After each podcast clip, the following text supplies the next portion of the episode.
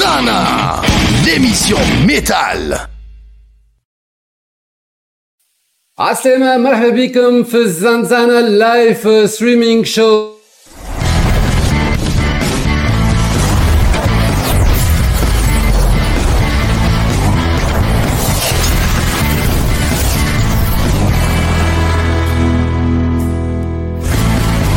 Zanzana, l'émission métal.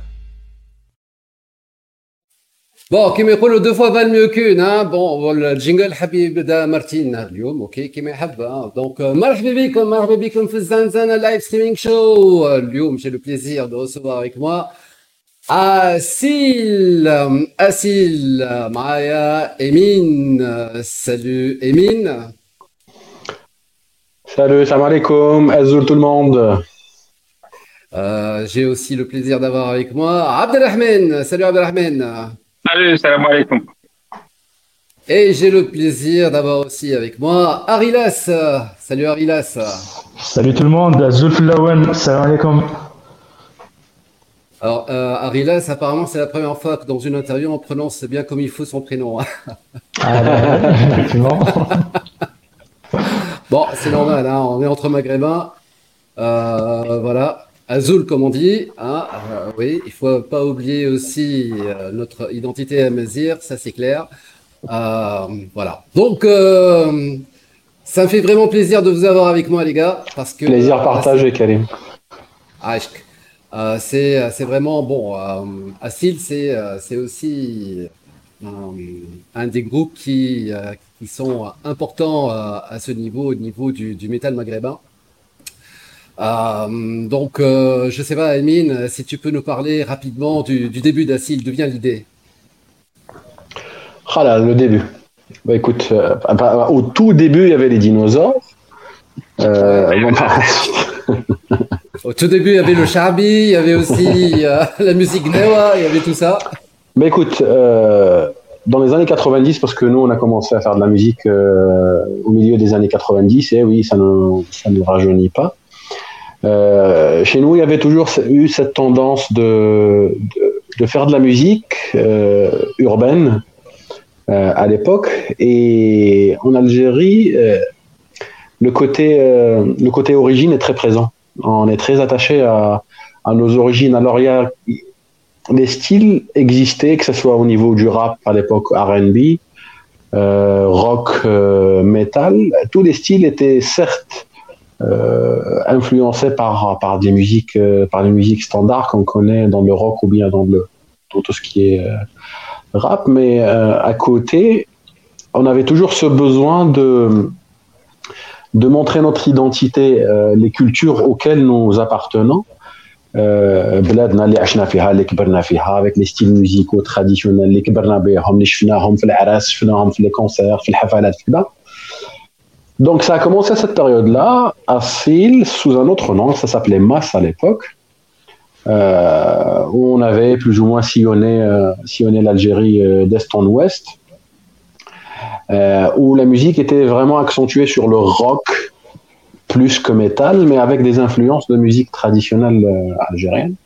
Par la suite, début des années 2000, on a décidé avec les, les, les amis de partir étudier en France. À l'époque, on était encore étudiants. Et plus tu t'éloignes de chez toi, plus il y a, le, ce- il y a ce côté euh, origine qui te rattrape davantage. La nostalgie.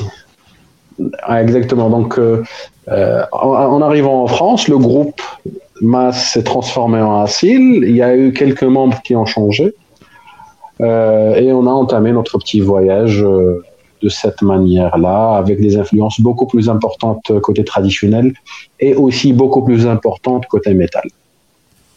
Alors, le côté métal en Algérie, euh, si ma mémoire est bonne, dans les années 90, c'était beaucoup plus. euh, il y avait deux manières en fait. C'était soit du rock reggae un petit peu. Ah bon, ça, s'est un petit peu vu aussi chez nous. Euh, ou alors, donc, euh, il y avait le. Comment dire Il y avait tout ce qui euh, concerne le, euh, le death metal pur et dur euh, à la lithium. Ouais.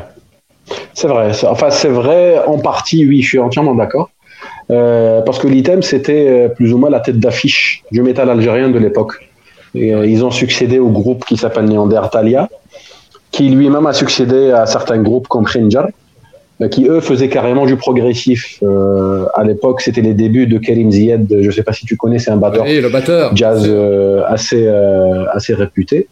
Il a se produire plusieurs fois d'ailleurs en Tunisie, dans le en Tunisie, Jazz Festival ou dans les différents festivals de jazz. Donc Karim Zied était à l'origine de l'un des premiers groupes de rock ou metal progressif à l'époque qui s'appelait Khinjar. Il chantait en arabe classique, en arabe,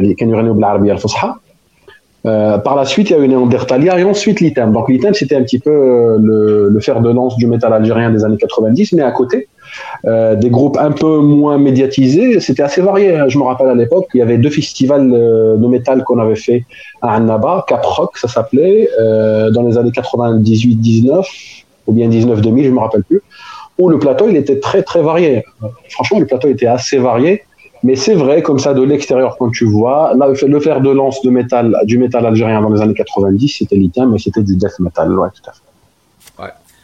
C'est vrai que Radeb a été un petit peu euh, une ville euh, très. Euh, où il y avait un, festival de métal. D'ailleurs, si ma mémoire est bonne, il y, a, un groupe tunisien qui est parti jouer là-bas. C'était Belmoth, hein, avec des péripéties incroyables, mais, mais qui a réussi à y aller et qui ont joué à Arnhem. Je sais plus, je crois que c'était en euh, je crois que c'était dans les débuts des années 2000. Ah, ouais, c'est les années 2000.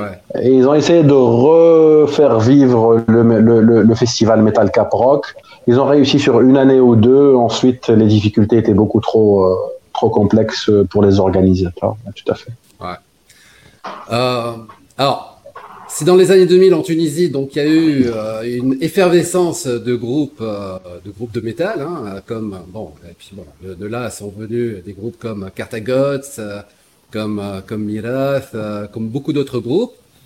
en Algérie, j'ai l'impression que justement, les années 90 c'était beaucoup plus métal, et puis par la suite, plus rien. c'est quoi? C'est l'effet de et pourtant, dans les années 90, c'était vraiment les, les, les années de, de, de, feu en Algérie, c'est-à-dire les années les plus difficiles euh, avec euh, les, les, intégristes et puis bon, euh, les, progressistes. Mais par la suite, dans les années 2000, tac Si tu veux, de manière générale, les années 2000 en Algérie, c'était plus ou moins les années où on où, l'Algérien respirait un petit peu parce qu'on commençait à sortir un petit peu de toute cette période de cette décennie un peu compliquée qu'on avait vécue. Euh, mais euh, de l'autre côté, dans les années 90, l'Algérien a ressorti. Donc, euh, l'esprit de contradiction existe. Il y a eu du terrorisme, il y a eu des fondamentalistes qui voulaient interdire la musique, qui voulaient interdire l'art, qui voulaient interdire le cinéma.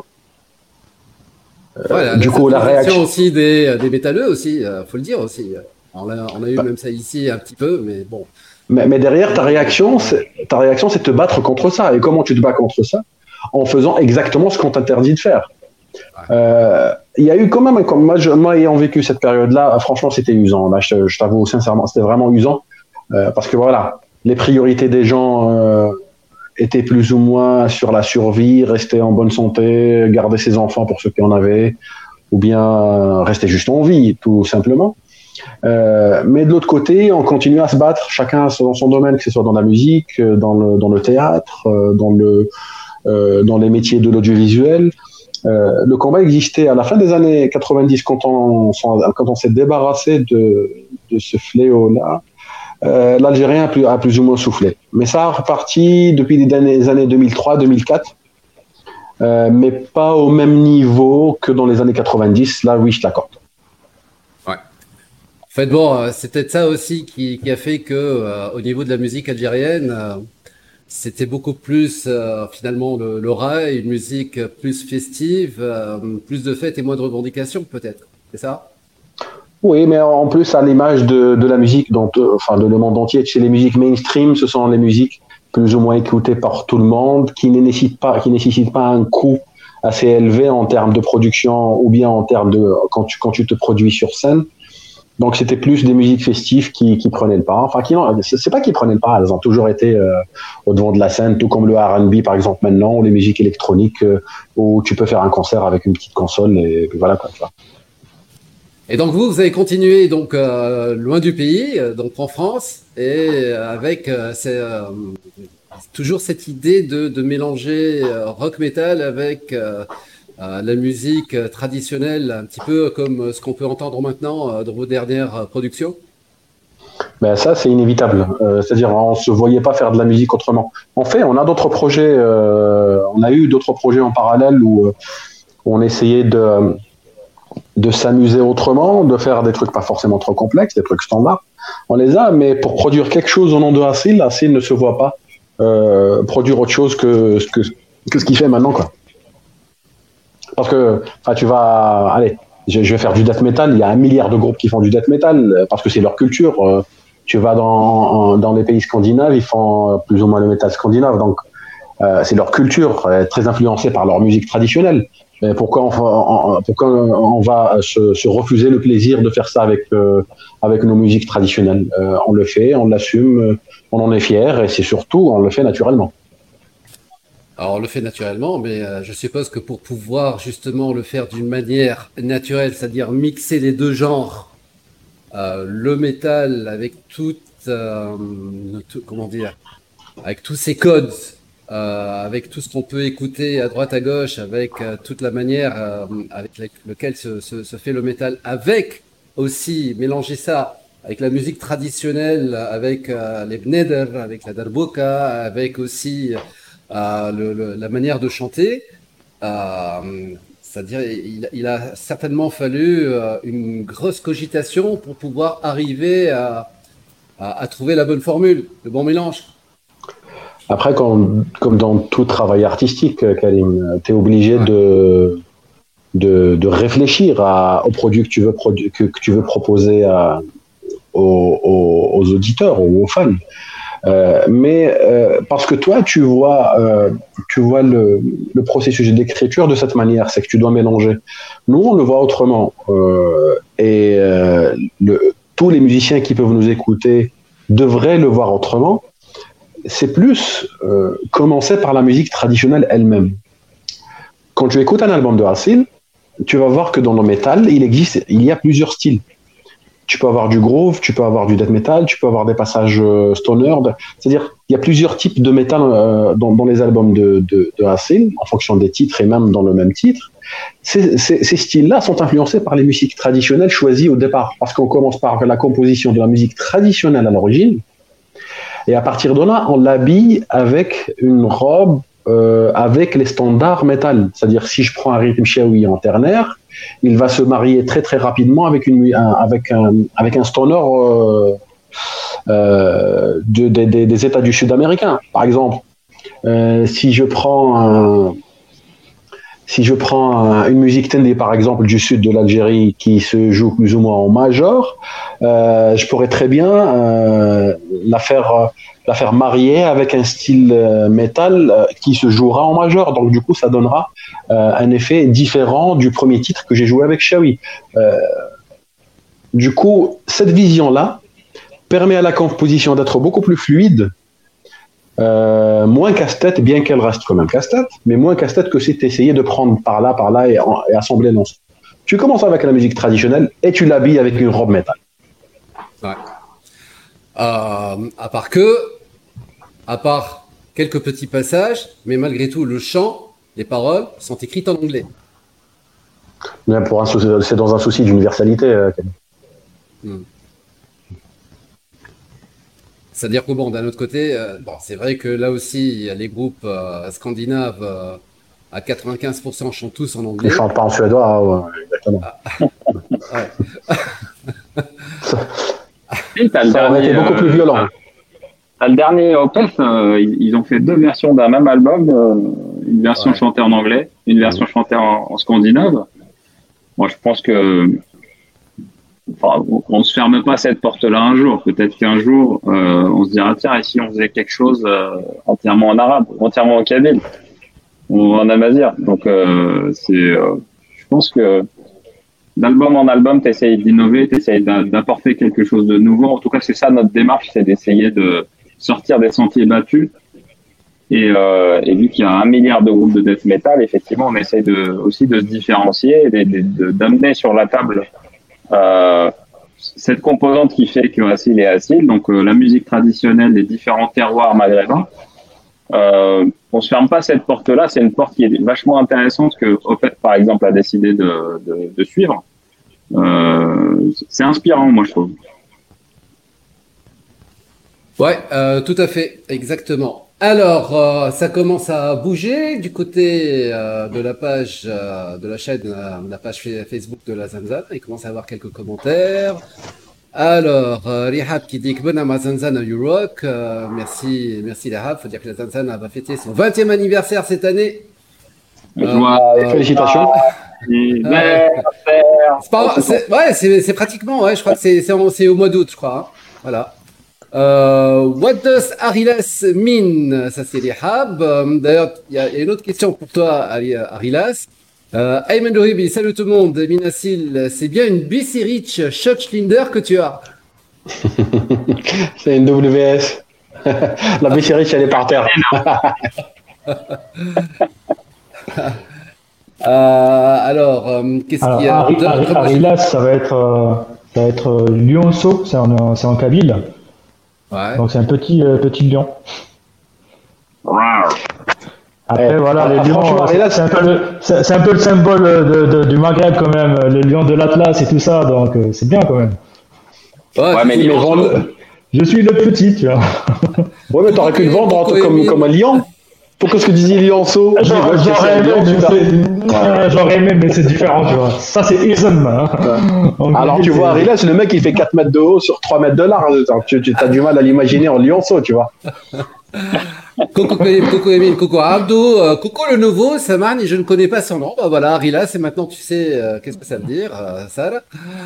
Euh, et puis Mariam qui dit salut Emile, welcome in Zanzana, j'adore euh, Assil. Et Merci. puis il y a Abdelmelek Ben Shefra. Et Ariles, tu peux nous parler un peu de Skimi? Oh, Skimmy. Alors, Skimmy, bon, c'est une ancienne formation que j'avais. C'était une formation un peu de fusion reggae euh, qui diffère complètement, on va dire, euh, de ce que je fais aujourd'hui. Hein. C'était une formation.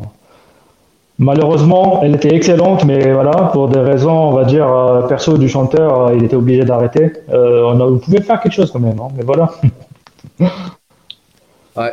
Ouais, par contre, comme tu tapes sur une batterie, j'ai du mal à te voir jouer du reggae, mec, Eh franchement. ben, il fallait voir, hein, franchement.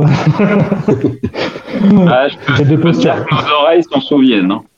Ouais. Alors les débuts, tu sais, parce que là c'est une grande première aussi chez toi, euh, Karim, parce que Arilas, on n'a pas encore annoncé qu'il qu'il intégrait euh, ACI. Donc c'est une grande Ah. première. Oui, oui, oui, oui. oui. Euh, il a rejoint le groupe euh, il y a quelques temps. Là, on est en train de bosser justement en préparation de, du prochain concert. Bon, malheureusement, ça a été annulé, enfin reporté euh, pour le Covid, mais euh, quand, on, quand on, se- on se connaissait avant. Euh, mais le jour où il est venu pour dire bon les gars, moi je vais jouer du acid, et il a joué du acid, je te jure que mes oreilles elles s'en souviennent. Euh, c'est alors alors le voir jouer du reggae, franchement, je, je sais pas comment il fait. Je sais Du pas. reggae blast. du black reggae. Voilà, et ça là qui dit euh, Mabrouk alors. Live al Quick, merci beaucoup. Bien, alors ce que, ce que je vous propose là maintenant, c'est euh, qu'on fasse une petite pause euh, pour qu'on puisse euh, regarder donc euh, euh, un titre euh, extrait du. euh, en fait, c'est ce que, que l'on trouve sur notre page Facebook. Euh, c'est euh, The Battle of euh, Constantine. Un petit mot su- euh, sur ce morceau. Oh, il- Écoute, va, il va faire un exposé, lui. Constantine est l'une des plus vieilles villes du Maghreb avec euh, Carthage. Ouais. Euh, c'est une ville qui a vu passer beaucoup, beaucoup de, beaucoup de civilisations. Et à la fin du 19e siècle, fin, fin 19e, début 20e, euh, il y a eu une bataille entre, euh, entre les croyances païennes qui sont greffées un petit peu à, à la vision de la religion de l'islam dans la région, et puis un courant réformateur euh, qui a permis justement de débarrasser euh, de débarrasser la région et tout ce qui l'entoure, pratiquement tout l'Est, voire l'Est plus le centre algérien, de ces pratiques et croyances païennes. C'était euh, un combat qui a duré euh, une centaine d'années, euh, qui nous a permis plus ou moins d'affiner notre vision euh, de la religion, de la pratique religieuse. C'était très réformateur, c'était très ouvert, c'était très, euh, très, euh, comment dire, très. Enfin, moi, j'aime pas trop le mot modéré parce que, on va dire modéré de manière à, permettre euh, l'évolution de la société algérienne sainement. Ça a été un petit peu cassé après au niveau des années 90 quand on a vécu euh, les années un peu compliquées avec le terrorisme intégriste. Euh, mais voilà, donc c'est plutôt le combat là qui a duré une bonne centaine d'années à Constantine, dans la région du Constantine. Donc combat idéologique, effectivement. Très bien. Ben, écoutez, euh, je vous propose qu'on regarde euh, quelques extraits euh, de ce morceau et puis par la suite, on revient. Donc, euh, Assil avec The Battle of Constantine. Ah ben, le moins que l'on puisse dire, c'est que ça en jette. J'adore, j'adore, j'adore, j'adore. Et puis, euh, c'est magnifiquement filmé. Hein. C'est le boulevard qui, euh, qui filme comme ça? Ouais, tout à fait. Le mat- tout le matériel, le matériel du boulevard, le montage, c'est assis. Ah, d'accord. Ah ouais, il y avait de grosses équipes, hein, il y avait de grosses équipes de tournage là-bas. Il y avait une régie aussi en direct euh, qui, euh, qui faisait un- une réalisation en direct. Euh, non, non, c'était euh, franchement le boulevard, super souvenir. Super souvenir. Je sais pas ce que t'en penses, Abder, mais Ouais, Ah, on t'entend plus. il fait une dizaine de gars. Ah, c'est bon là. C'est bon, c'est bon. Non, là c'est non, c'est pas bon. Il y a un décalage. Je crois qu'il y a un problème au niveau du. On t'entend pas, Abder. Hein Non. Tout allait bien jusqu'à maintenant. Essaye with the geste, with the geste. non, non, franchement, le, le boulevard, c'était, euh, c'était assez, euh, assez. Enfin, je, je pense que c'est un festival qui n'a rien à envier à tous les grands festivals euh, du monde. Euh, régissant, régie, euh, régie lumière, le minimum. Ensuite, ils avaient une régie audiovisuelle avec des équipes de tournage un peu partout, euh, pas de tournage de, de, de, de, cap- de, de- qui filmaient euh, l'accueil, la scène, le public, euh, les conditions, euh, franchement bluffé, franchement bluffé. Ce qu'on disait la dernière fois en off, Ouais. Je rappelle qu'on peut retrouver le- ce morceau sur votre chaîne YouTube, euh, dans laquelle on peut retrouver aussi euh, d'autres vidéos donc euh, de, de, de Assil. En fait, nous en Tunisie, on est frustrés là. Parce que Par rapport à deux quoi fois vous venez, deux fois vous venez, et vous ne jouez pas. C'est incroyable cette histoire. La première fois à Mamet, mais surtout la dernière fois à Bizerte quoi. Wallah, la malédiction, subhanallah, c'est vraiment, vraiment. Et euh, c'est hyper frustrant pour nous parce que, bordel, en fait, on est passé trois fois en Tunisie. La première fois, c'était en 2012, euh, c'était à Stéphane Marsa. Ça s'est très bien passé. Euh, un plug de plug, je crois, ça s'appelait le. Ouais, ouais. Au plug, ouais. Oui, je crois le, oui, le plug. Euh, par la suite, on est revenu en 2016 dans une plus grande scène et euh, on s'était promis de tout défoncer parce que voilà, euh, on arrive finalement, c'est annulé pour des raisons, euh, pour des raisons euh, qu'on ne connaît pas. En fait, on nous a dit juste que c'était annulé. Ok, euh, on revient l'année dernière. On s'est dit bon allez, on arrive sur place, accueil parfait, les gars super sympas comme d'habitude, la Tunisie, comme euh, on arrive, il fait beau, euh, les gens qu'on connaissait d'avant étaient souriants, bien accueil top, on arrive, le théâtre à Bizerte, à la main, le matériel est en place, la sonne est en place, tout est nickel, on fait notre balance, le son est, par- le son est parfait, le soir encore annulé, putain. La pluie. Ouais, à cause de, pour cause de pluie, ouais. Du coup, même nous, franchement, on est, on est encore frustrés hein, de, de manière assez significative. Moi, j'ai envie de revenir en Tunisie pour faire un vrai concert, histoire de, de bien partager, partager ça avec, euh, avec les fans en Tunisie. Mais euh, je sais pas, il y aura peut-être, enfin, j'espère pas, mais un, pas de- un tremblement de terre la prochaine fois. Peut-être pas qu'on revienne. hein. Char, bien sûr. Bon, euh, avis à Ahmed Alibi, qui est directeur du Festival international de Carthage, avis aux organisateurs. Bon, cette année, malheureusement, Covid oblige, il y aura, aura pas de concert, il y aura pas de festival. Mais bon, hein, la cité de la culture, j'en sais rien. Euh, il faut faire quelque chose. Il faut que Assil vienne en Tunisie. Inch'Allah, Inch'Allah. Inch'Allah. Merde Ouais. Euh, Emin, euh, cette manière de chanter, euh, et surtout le, growl, tu, tu, avais ça depuis les années 90 ou tu as développé ça au fur et à mesure? Euh, C'était plus, euh, au fur et à mesure, hein, les années 90, c'était plus un chant hurlé. plutôt, tu sais, avec le temps, on essaie, comme on a essayé de se diversifier en termes de métal, parce qu'on exploitait beaucoup plus de musique traditionnelle. Donc ça nous a emmené vers des, des musiques un peu plus spécifiques. Euh, du coup, fallait euh, fallait euh, fallait s'adapter à ça et adapter le, le chant à cette à chaque style de musique. Ouais. et puis bon, quand, on écoute un petit peu votre dernier album, vraiment comme tu dis, hein, les, les, styles les styles divergent. Tu as des trucs qui sont hyper. J'allais presque dire metalcore, quoi, tu vois. Hum. Et puis euh, d'autres trucs qui sont un peu plus euh, bon, un peu plus stoner, un peu plus euh, un, peu plus groovy, heavy, quoi, tu, un hum. peu plus groovy, un peu plus heavy. Euh, alors il y a il y a un titre. Ensuite là, le, son nom m'échappe. Faut que j'aille sur euh, sur le groupe de la Zanzana pour pour me rappeler. Chante-le, on va essayer de le reconnaître. en plus, je, je... ah Son of Mohyeddin. Yes. Son of, of Moi, j'adore ce titre. Euh, je sais pas, je crois que c'est un des titres les plus. Euh, je sais pas, je sais pas qu'est-ce qui me touche dans, dans, ce morceau. Je crois que c'est un des titres les plus. Euh... Allez, je me lance, les plus maghrébins en fait, peut-être, euh, qui, qui qui fait le, la, fusion la plus euh, celle que je conçois intérieurement entre euh, euh, de ce qui, que, que, devrait être un, un, un, métal maghrébin en fait. Puis il y a un gros mélange de styles euh, sur ce titre. D'ailleurs, c'est le titre le plus écouté sur Spotify. Hein. Ah ouais, carrément. Euh, oui, oui, tout à fait. Ouais.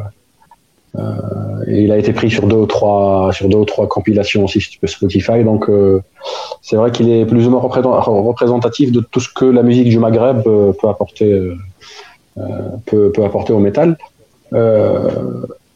Aussi du fait qu'il y a un chant, euh, des sortes de chants euh, symphoniques dessus, un chant clair, euh, du growl, des instruments traditionnels, une partie, euh, une partie plus ou moins, je vais pas appeler ça death, mais ça reste du limite power metal. Euh, c'est vrai qu'il est très très diversifié, mais avec une une ligne une ligne conductrice du début à la fin qui reste la même. Donc, elle permet de garder justement le, le, le fan ou l'auditeur attentionné à ce qui se passe et que les changements qui arrivent soient tous euh, logiques pour le cerveau humain afin qu'il puisse continuer à écouter du début jusqu'à la fin sans le, sans le perdre. Je sais pas ce que tu en penses, Abder, si ton micro il est encore ouvert. Bah, vous m'entendez là? Ouais, yes. super. Yes. Bah, justement, pour répondre à la question de Abdelmalek, qui dit quelles sont les influences de base de, de, de chaque membre. Et euh, en fait, dans la musique d'Acid, tu retrouves beaucoup d'influences et, euh, et, effectivement, on fait une musique qu'on aime. Et euh, euh je pense que le, la diversité, dans la partie métal, la diversité euh, des, euh, des, influences se voit. Et effectivement, nous, dans Acid, on est assez ouvert. On, on écoute pas mal pas mal de styles différents de métal. On n'est pas arrêté sur un style en particulier. Euh, on pourrait faire le tour, hein, mais euh, souvent avec euh, avec avec le reste du groupe, avec Amine, avec Reda, on, discute de, de, de, ce qu'on aime bien. Donc il y a, toute la vague du métal des années 80 qui, qui nous a vachement influencé quand on était gosse. On a grandi avec ça.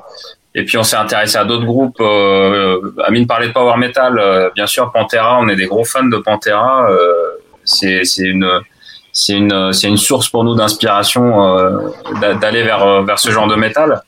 Mais il y a tout euh, tout l'aspect euh, aussi métal métal alternatif. On peut parler de de Tool, on peut parler de la vague grunge des années 90. Il y a il y a plein de choses qui nous influencent et c'est cette diversité-là, je pense, qu'on qu'on essaye d'amener à chaque fois euh, à travers nos, nos compositions. Euh, moi personnellement, j'aimerais pas être catalogué death metal ou trash ou spécifiquement un truc parce que j'ai l'impression d'être confiné dans un alors confiné j'utilise deux mots pas à cause du confinement mais j'ai l'impression d'être d'être arrêté à, à, un style et et euh, justement, la musique d'Acil, elle va chercher euh, la diversité dans le métal, autant qu'elle le cherche dans la, les musiques traditionnelles. Même, même l'influence des musiques, traditionnelles qui se trouvent sur un album d'Acil, elle est multiple. Il y a, des, il y a multiples régions, euh, multiples terroirs euh, en Algérie qu'on essaie d'exploiter et qui sont bah, entre entre enfin l'Algérie est un pays un pays super grand. Il y a il y a de, de, haut en bas et de gauche à droite, d'est en ouest, il y a 2000 km, donc les terroirs sont multiples et euh, entre deux influences, euh, elles peuvent être séparées de 1000 km et euh, elles sont aux antipodes l'une de l'autre et, très différentes et c'est cette diversité-là qu'on essaye de rassembler comme on le fait pour la partie métal. Ben en fait, ce qu'il y a, c'est que écoutant par exemple votre dernier album, euh, ce que vous faites est vachement moderne en fait. Même si euh, vous, êtes bon, tu, me dis euh, que euh, quand même bon, les, groupes des années 90 continuent à garder une certaine influence, mais le son, le son est vraiment très actuel. C'est quoi? C'est c'est au niveau de la production, c'est une écoute extérieure qui, qui permet d'avoir un mix, un son différent, c'est un travail de production ou carrément c'est une recherche c'est un son que vous recherchez par vous-même, c'est-à-dire euh, mélanger les influences, que ce soit euh, la musique avec laquelle vous avez grandi, euh, celle que vous aimez écouter, et puis la musique du terroir. et d'où ça vient? Tu sais, son moderne en fait, voilà. En fait, quand on dit son moderne, ça veut dire qu'il y a un côté déjà technique, l'obtention du son moderne. Là, tu passes par des studios modernes. C'est euh, l'équation est très simple, une seule variante, son moderne. Euh, maintenant, oui, mais quand je parle de son moderne, c'est vraiment la, la, ce que vous. Oui, oui, oui. C'est quelque chose qu'on peut écouter. C'est un truc actuel, quoi.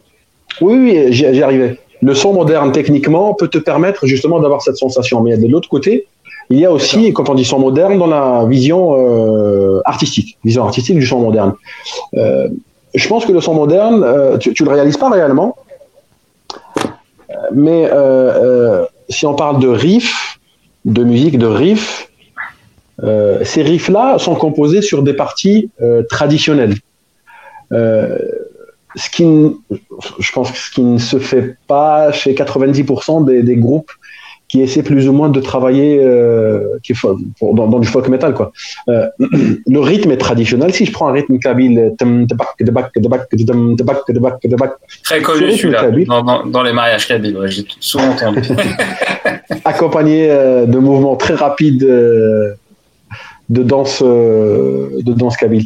Euh, ce rythme-là, par exemple, si tu commences, si, si, si tu... danse privée.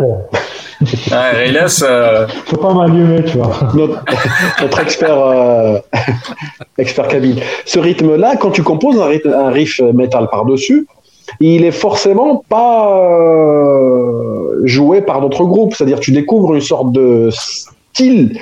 Généralement, les chroniques ici, que ce soit en Europe ou même aux États-Unis, ils appellent ça du groove metal du groove metal parce qu'ils n'arrivent pas à, à, identifier ce riff. Il ressemble pas à leur métal à eux parce qu'il est composé sur des rythmes algériens.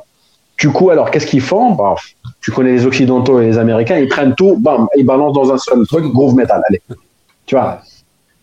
Euh, mais c'est ça vraiment, je pense, qui donne plus de d'originalité, qui donne plus ou moins un truc auquel tu t'attends pas et que tu classes automatiquement dans un son moderne.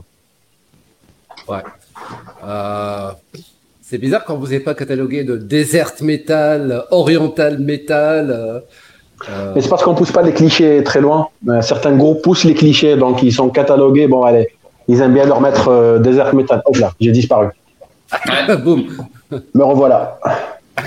Moi, depuis tout à l'heure, je fais que disparaître et revenir. J'ai un problème avec ma webcam, donc. ces groupes-là jouent beaucoup avec, jouent beaucoup avec, avec les clichés.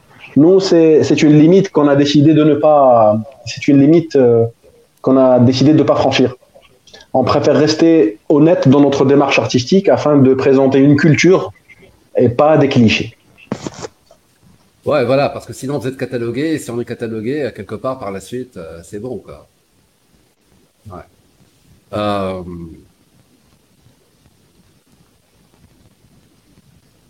Comment est-ce que cette recherche justement de cette fusion, cette fusion entre la, musique euh, traditionnelle folklorique et puis euh, le métal, c'est quoi? C'est des heures d'écoute. C'est, euh, je prends un exemple. Par exemple, en Tunisie, je ne sais pas si vous connaissez Miraf. Oui, bien sûr. écouté Miraf. Évidemment, oui, c'est des amis même. Ouais, bien sûr.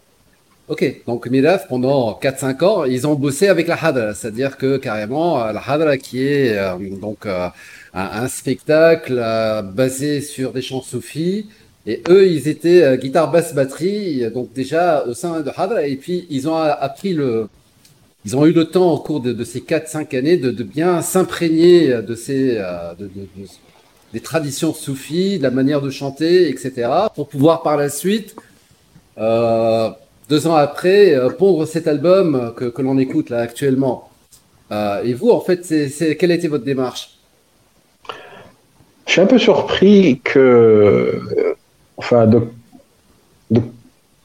d'apprendre qu'ils ont vécu 5 ans avec le Hadra pour pouvoir. Euh, je veux dire, euh, Mirat, c'est tunisien, ils vivent en Tunisie, parmi les Tunisiens, euh, entre Tunisiens.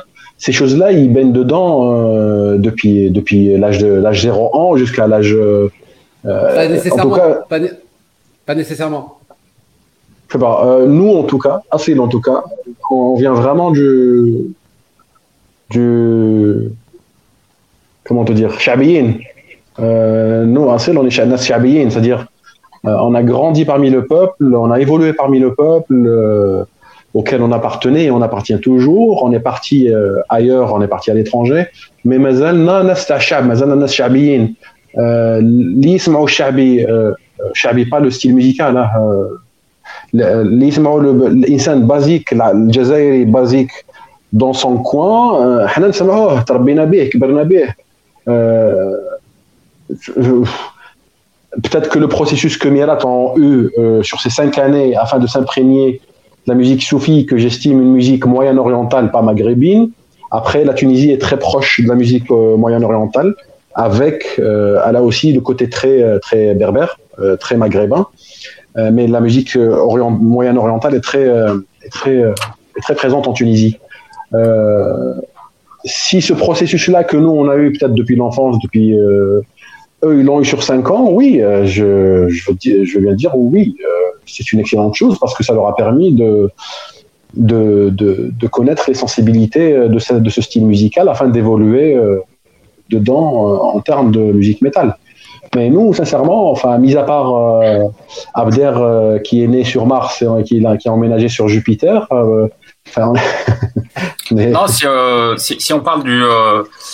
Euh, c'est vachement intéressant la, la, démarche de Miraf d'être euh, en contact continu avec une, entité externe pour essayer justement de, de synthétiser le, le, le style qu'ils ont créé. Elle est vachement intéressante.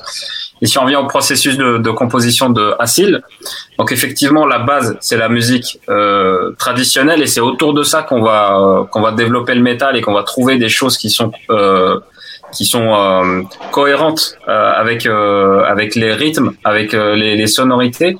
Et concernant Asil, alors les, les instruments, les instruments qui sont sur l'album et Amine a eu un gros travail à faire pour justement aller les, enregistrer en Algérie. Il y, a, y a aussi cette recherche d'authenticité qu'on a voulu pousser au maximum en, en enregistrant des. alors Amine parlait de, de donc c'est des, des, des, gens du peuple, donc euh, on est allé à la, à la rencontre de, de gens qui, euh, qui, maîtrisent leur art parce que c'est là qu'ils vivent et c'est là qu'ils s'expriment avec euh, leurs instruments. Et on a essayé de capturer justement avec eux ce, cette approche-là euh, sur, sur l'album. Donc les collaborations que, que, tu peux faire avec d'autres musiciens. alors je me demande dans quelle mesure est-ce que si on n'était pas effectivement algérien et sensible déjà à la base à ce truc-là, euh, on ne pourrait pas s'ériger en directeur artistique et de savoir exactement ce qu'on a envie de faire sonner à un, instant T. Euh, peut-être que euh, il y aurait eu moins de cohérence entre le métal et les instruments qu'on essayait d'enregistrer, qu'on essayait de capturer. c'est certain qu'il y aurait eu, de... ça c'est inévitable. Hein. C'est pour ça que je te dis, moi je suis étonné. Moi je pense que Mirat, Enfin, déjà, ils sont le sang moyen-oriental est présent en Tunisie, donc euh, ils, ne peuvent pas évoluer, évoluer en parallèle de ça. Euh, moi, je suis quasi certain que qu'ils sont touchés par ça. Peut-être qu'à côté avec le, le, hadra. Euh, d'ailleurs, je, je c'est-à-dire quand je dis Après, en fait, ils ont pendant 5 ans avec avec le hadra et s'imprégner, c'est-à-dire c'est on, écoute tous de la Soulémia, on écoute tous de la musique traditionnelle tunisienne, mais euh, finalement, pour pouvoir connaître euh, les, ficelles, euh, toutes les ficelles du, métier, que ce soit au niveau rythmique, au niveau pratique, au chant, il faut vraiment s'imprégner, rentrer dans la confrérie quelque part. Et la Hadra a été quelque part aussi une manière pour eux de, de développer un petit peu le, le son qu'ils ont aujourd'hui, en fait. Voilà, avec les différentes influences qu'ils ont, euh, rock, euh, euh, qui, qu'ils ont versé jusqu'à maintenant. Mmh. Donc c'est pour ça que, que, je parlais de. C'est comme une incubation, en fait. Voilà, ouais. En fait, nous, par exemple, je vais parler dans, dans, en mon titre personnel, hein, quand, quand je jouais à la batterie. Euh, c'était généralement dans, avec, enfin, avec mes anciens groupes, là, c'était dans les maisons de culture et tout ça. Donc, euh, il y avait une salle, par exemple, c'était euh, du Chabi, c'était d'autres qui faisaient, par exemple, du Kabyle.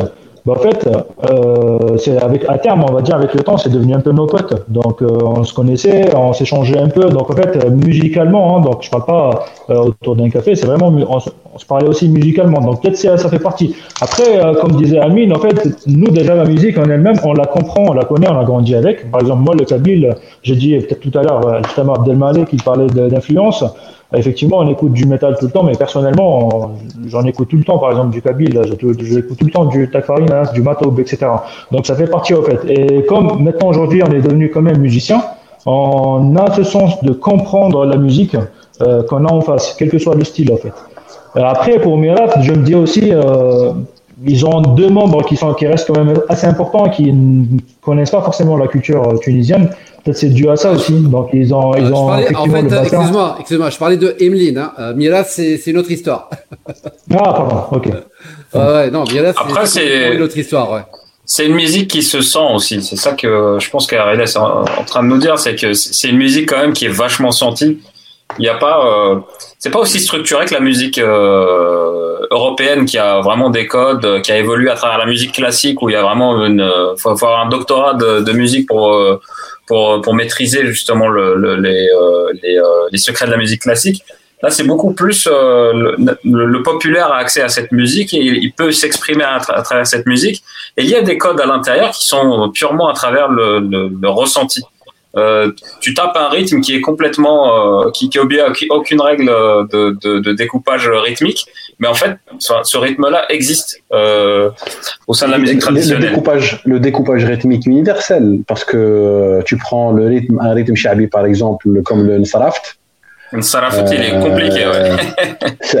les gens le jouent spontanément, ça, ils comprennent pas forcément ce qu'ils jouent, mais ils le jouent. mais je te jure, si tu veux le déchiffrer, mais euh, il se déchiffre il se déchire, mais, c'est très euh, complexe. Euh, c'est très complexe, ouais, effectivement. Sauf quand tu me disais, comme tu disais, c'est plus la, euh, c'est au feeling. Les gens l'apprennent comme ça sur le tas, ils le jouent au feeling et ils, ne réalisent pas que, c'est une prouesse qu'ils font. Moi, j'ai pour l'album pour Aftermath, j'ai enregistré, j'ai enregistré un, un luthiste, et euh, il a le J'ai été le chercher, Bachar. Bachar, c'est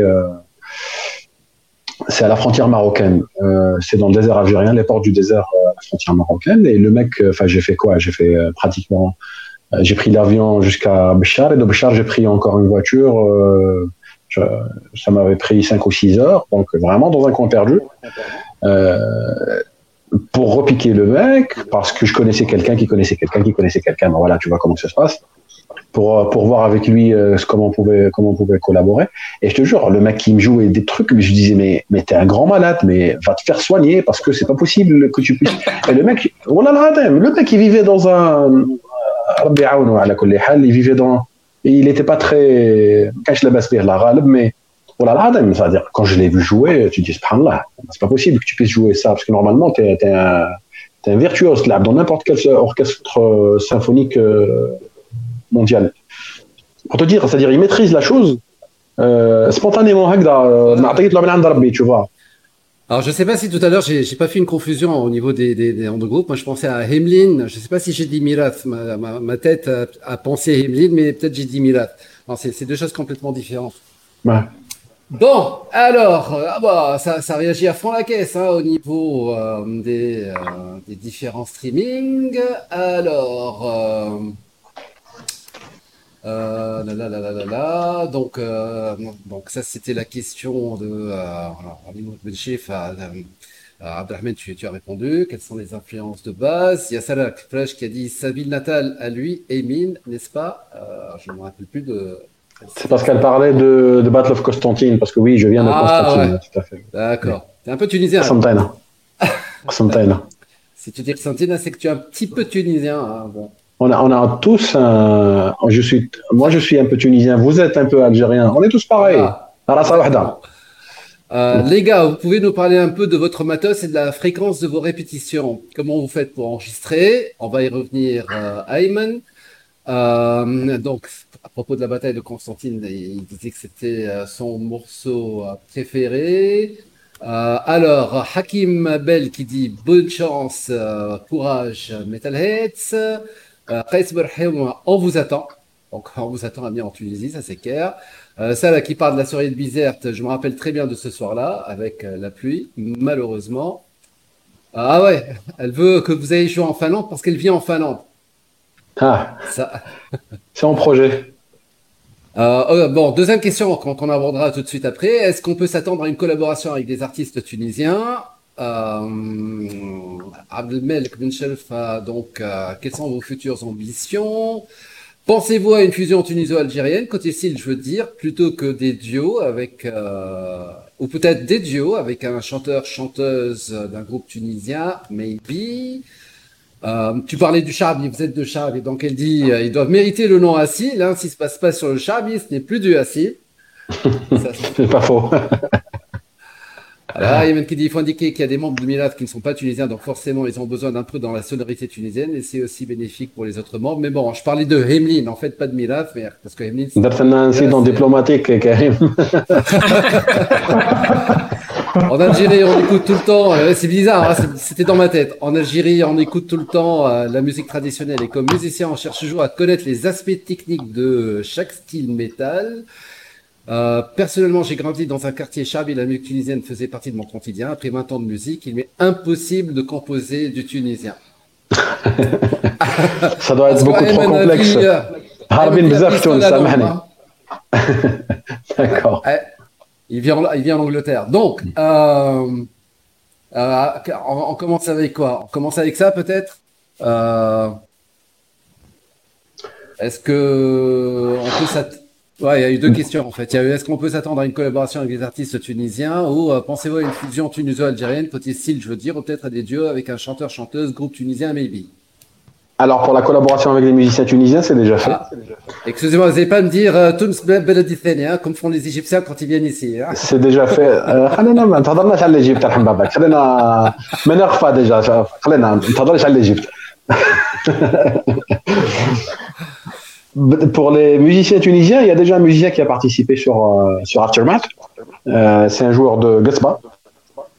D'accord. Euh, sur, sur Mercurial, le début, de, enfin le titre Mercurial, le début de Gasba, c'est un Tunisien, Nabil. Avec qui on a collaboré. Non, pas Nabil. Oh là, j'ai pas son nom de famille. Nabil, Nabil, Nabil. Il- Non, Nabil Ouari, c'est un bassiste, ouais. Non, non, il, joue exclusivement le, le Gasba. Euh, par rapport aux musiciens, on compte encore collaborer avec lui pour le prochain album. Il y a deux, trois titres euh, aussi, il va, il va collaborer avec nous. Euh, au niveau des styles, on a déjà joué un style qui est commun à l'Algérie et la Tunisie sur The Battle of Constantine, entre autres, l'Aïsawa. L'Aïsawa, c'est commun à l'Est algérien, Constantine et Tunis. D'ailleurs, c'est pour ça que vous avez cette sensibilité. ouais, tout à fait. Oui, ouais. Euh, mais pour faire un style proprement tunisien, euh, pourquoi pas hein, Ça nous fera vraiment plaisir, mais on va se faire déchirer par les Tunisiens. Euh, Dès un truc tunisien, tu le réussis pas, oh là là, le casque. mais non, mais non. Euh, bon, la question était aussi. Bon, au niveau des, c'était quoi la question? Ah oui, il parlait de, c'est Ayman qui, qui parlait de matos. C'est Ayman qui euh, parlait de matos. Euh, voilà, exactement. Est-ce que vous pouvez nous parler un peu de votre matos et de la fréquence de vos répétitions? Comment vous faites pour enregistrer? Bon, pour le matériel, euh, comment dire? On a un matériel de répétition, c'est un peu un luxe, et on a un matériel de scène. Euh, pour ce qui est de, la répétition, c'est un peu freestyle. C'est chaque musicien, euh, comment il se sent, sur quoi il se sent le mieux. Je laisserai les, euh, je laisserai Ariles et Abdelrahman parler de leur matériel. Par rapport à la scène, on a un matériel de scène. On a nos instruments de scène, ceux qui sont étudiés pour la scène et faits pour pour que le son soit optimisé sur scène. En termes d'amplification et en termes euh, de backline, en termes que ce soit de batterie ou, ou de ou de guitare ou de basse. Maintenant, concernant, je laisserai la parole à- aux musiciens pour, euh, pour expliquer sur quoi ils jouent. Mais par rapport aux, enregistrements, ça dépend. Il y a deux phases. Il y a toujours une phase de- d'enregistrement. euh, les, les, les- comment te dire, les, les démons, on les fait chez nous. On est équipé chez nous de manière à ce qu'on puisse produire nos propres pré-productions. Donc, une fois qu'on a tout enregistré, euh, et que notre maquette est définitive, c'est-à-dire on sait que ça sera ça l'album, on fait le choix entre les titres, généralement on fait plusieurs titres, euh, un certain nombre de titres, et on sélectionne 10, 11, 9 euh, titres pour l'album. Une fois qu'on a décidé de, la setlist, euh, on va entamer l'enregistrement. L'enregistrement se fait euh, en premier temps chez nous. On enregistre les instruments chez nous et on fait un réamping euh, dans des studios euh, qu'on aurait choisi euh, pour le pour l'enregistrement. Ça veut dire que le premier enregistrement se fait à la maison. On prend le fichier, on le transmet au studio et le studio fait le réamping. Je ne sais pas si si, si tu sais ce que c'est qu'un réamping ou pas. C'est faire passer ce que moi j'ai enregistré chez moi dans une boucle qui va l'envoyer à un ampli et qui va le repiquer en studio comme font tous les groupes. Sauf que c'est pas moi qui vais mettre du essayer d'enregistrer à chaque fois, me tromper, enregistrer, me tromper. J'enregistre le tout chez moi. Je me trompe autant de fois que je veux, de manière à ce que j'ai un produit parfait. Et cet enregistrement de guitare, par exemple, je l'envoie au studio. Lui, il va le faire passer par un ampli et il fait et il repique. Donc, on va voir notre son guitare. De la même manière, on va avoir notre son batterie. De la même manière, on va avoir notre son basse. Après, il y a les instruments traditionnels en deuxième temps. C'est des instruments que nous, on, on les repique nous-mêmes. On va les chercher là où ils sont. Généralement, à 99%, c'est en Algérie, donc on va chercher les musiciens qu'on veut. Une fois que la maquette est prête, on lui fait écouter. Bon voilà, qu'est-ce que tu en penses? Qu'est-ce qu'on fait? On rajoute, on rajoute pas en 10 minutes, ce que tu veux. Là, on enregistre, on prend le fichier, on prend le, le, le fichier enregistré de l'instrument traditionnel en question et on le transmet aussi au studio. Par la suite, le studio va s'occuper de tout le mixage. On fait aussi un mastering de préférence dans un autre studio, généralement parce que les ingénieurs, ils ont des euh, un un modèle différent, qui est SMAO, euh, pour avoir chacun pour combler les défauts de l'autre. Et à partir de là, une fois que le master est fait, on a le on a le produit final. Maintenant, je laisse la parole à Abdelrahman et à, Il y a, à il y a un autre, Ilyes. il y a un autre aspect aussi de qu'il faut, enfin que nous assez l'on prend vraiment en considération, c'est euh, on a une approche très pragmatique euh, du matos live euh, parce que euh, comme vous pouvez, enfin comme vous avez pu le voir euh, sur le clip de, de Battle of Constantine, on, on joue des instruments traditionnels, donc on a des des benader, de la buck, des carcabous, euh, des gombelés et ça on, on prend tout ça avec nous euh, lorsqu'on voyage. Et euh, c'est un challenge parce que déjà euh, de- du, du- fait que ces instruments-là sont fragiles, donc ils ont un certain packaging euh, qui nous permettent de les, de les transporter, donc c'est assez volumineux. Euh, c'est pour ça que euh, sur l'amplification, on, on va essayer de, de, de, transporter avec nous ce qui est le plus petit et qui est le plus efficace. Donc on va utiliser des amplifications. Euh, je peux parler du HD Pro euh, de Line 6 qui a qui a des simulations incroyables de de de de de de, distorsion. Euh, mais voilà, on a une approche pragmatique qui fait qu'on va essayer de rapetisser notre matos Et, euh, et quand tu regardes un petit peu les groupes qui font des tournées, bah ils, ils, ils sont dans cette optique-là de transporter le plus petit parce qu'aujourd'hui la technologie permet de le faire. Et ce qu'a décrit le, processus que euh, Amine a décrit juste avant, là, tu pouvais pas le faire il y a une dizaine d'années parce qu'il n'y avait pas le, haut débit, euh, on pouvait pas envoyer des fichiers euh, au studio. Euh, ce qui faisait qu'il fallait te déplacer, fallait, euh, fallait vraiment investir dans trois semaines de studio non-stop à, enregistrer, à, te tromper, à refaire des choses jusqu'à ce que le produit soit soit nickel. Là, on a le loisir euh, avec la technologie et le fait de pouvoir envoyer des fichiers en haut débit en, quelques secondes, euh, de s'attarder sur les choses, euh, faire en sorte qu'elles soient les plus parfaites possibles. Et euh, voilà, euh, dans le live, euh, on essaye de transporter des choses qui parce que quand, tu joues en live, il faut absolument que tu aies un son qui soit à la hauteur de, ton auditoire. Il est hors de question de baisser la qualité. Et aujourd'hui, euh, Dieu merci, il y a des euh, y a des dispositifs qui nous permettent de voyager petit. Euh, mais malgré cela, il y a quand même tout, tout l'aspect des instruments traditionnels euh, qu'on joue sur scène qui est qui reste quand même compliqué. Donc pour nous, à chaque fois, c'est un challenge. On fait euh, à chaque fois qu'on va pour voyager, on s'assied, on dit bon comment comment comment on va disposer les bundles, on les met dans quel sac, voilà, dans quelle dans quelle caisse. Euh, heureusement, aujourd'hui, on est arrivé, on a tellement fait ça qu'aujourd'hui, c'est devenu automatique. Euh, mais voilà, c'est un truc qu'il faut prendre en considération. Ouais. tu joues sur quoi, Abdelrahman en, guitare, en, en, termes de, en, termes de, guitare, je suis très très gourmand. euh, majoritairement, j'ai beaucoup joué sur Ibanez parce que, euh, comme le dit Steve Vai, c'est la meilleure marque de guitare du monde. Euh, mais euh, je suis très curieux aussi j'aime bien varier les plaisirs. Donc euh, dès que j'ai l'occasion de mettre la main sur un, un nouvel instrument, bah je j'y vais. Euh, ces derniers temps, c'est les formes un petit peu euh, bizarres qui m'intéressent. Donc j'ai j'ai des guitares forme Explorer comme celle-là. Là. Ça c'est une c'est une guitare de la marque Solar. Ah, Solar Guitar, ouais. Ils font des instruments incroyables. Euh, c'est une petite marque, c'est la marque du euh, guitariste de, de Haunted, euh, Ola Englund. Donc il fait des instruments de super qualité à, pas très cher et c'est ça qui est cool. C'est que lui, il est euh, dans, dans, dans, sa phase de conquête du marché de la, de la guitare et Dieu, Dieu sait que c'est compliqué de se faire une place là. Donc la finition de ces guitares-là est incroyable au prix que tu payes. Euh, donc j'ai investi dans ce truc-là et j'en suis très très content. Malheureusement avec le confinement, j'ai pas encore eu l'occasion de de, de, de, jouer sur scène. Là, je, pendant le confinement, je l'ai bien limé euh, chez moi et j'ai hâte de, de j'ai hâte de venir en Tunisie jouer avec. et t'as la blague là derrière toi, c'est c'est une...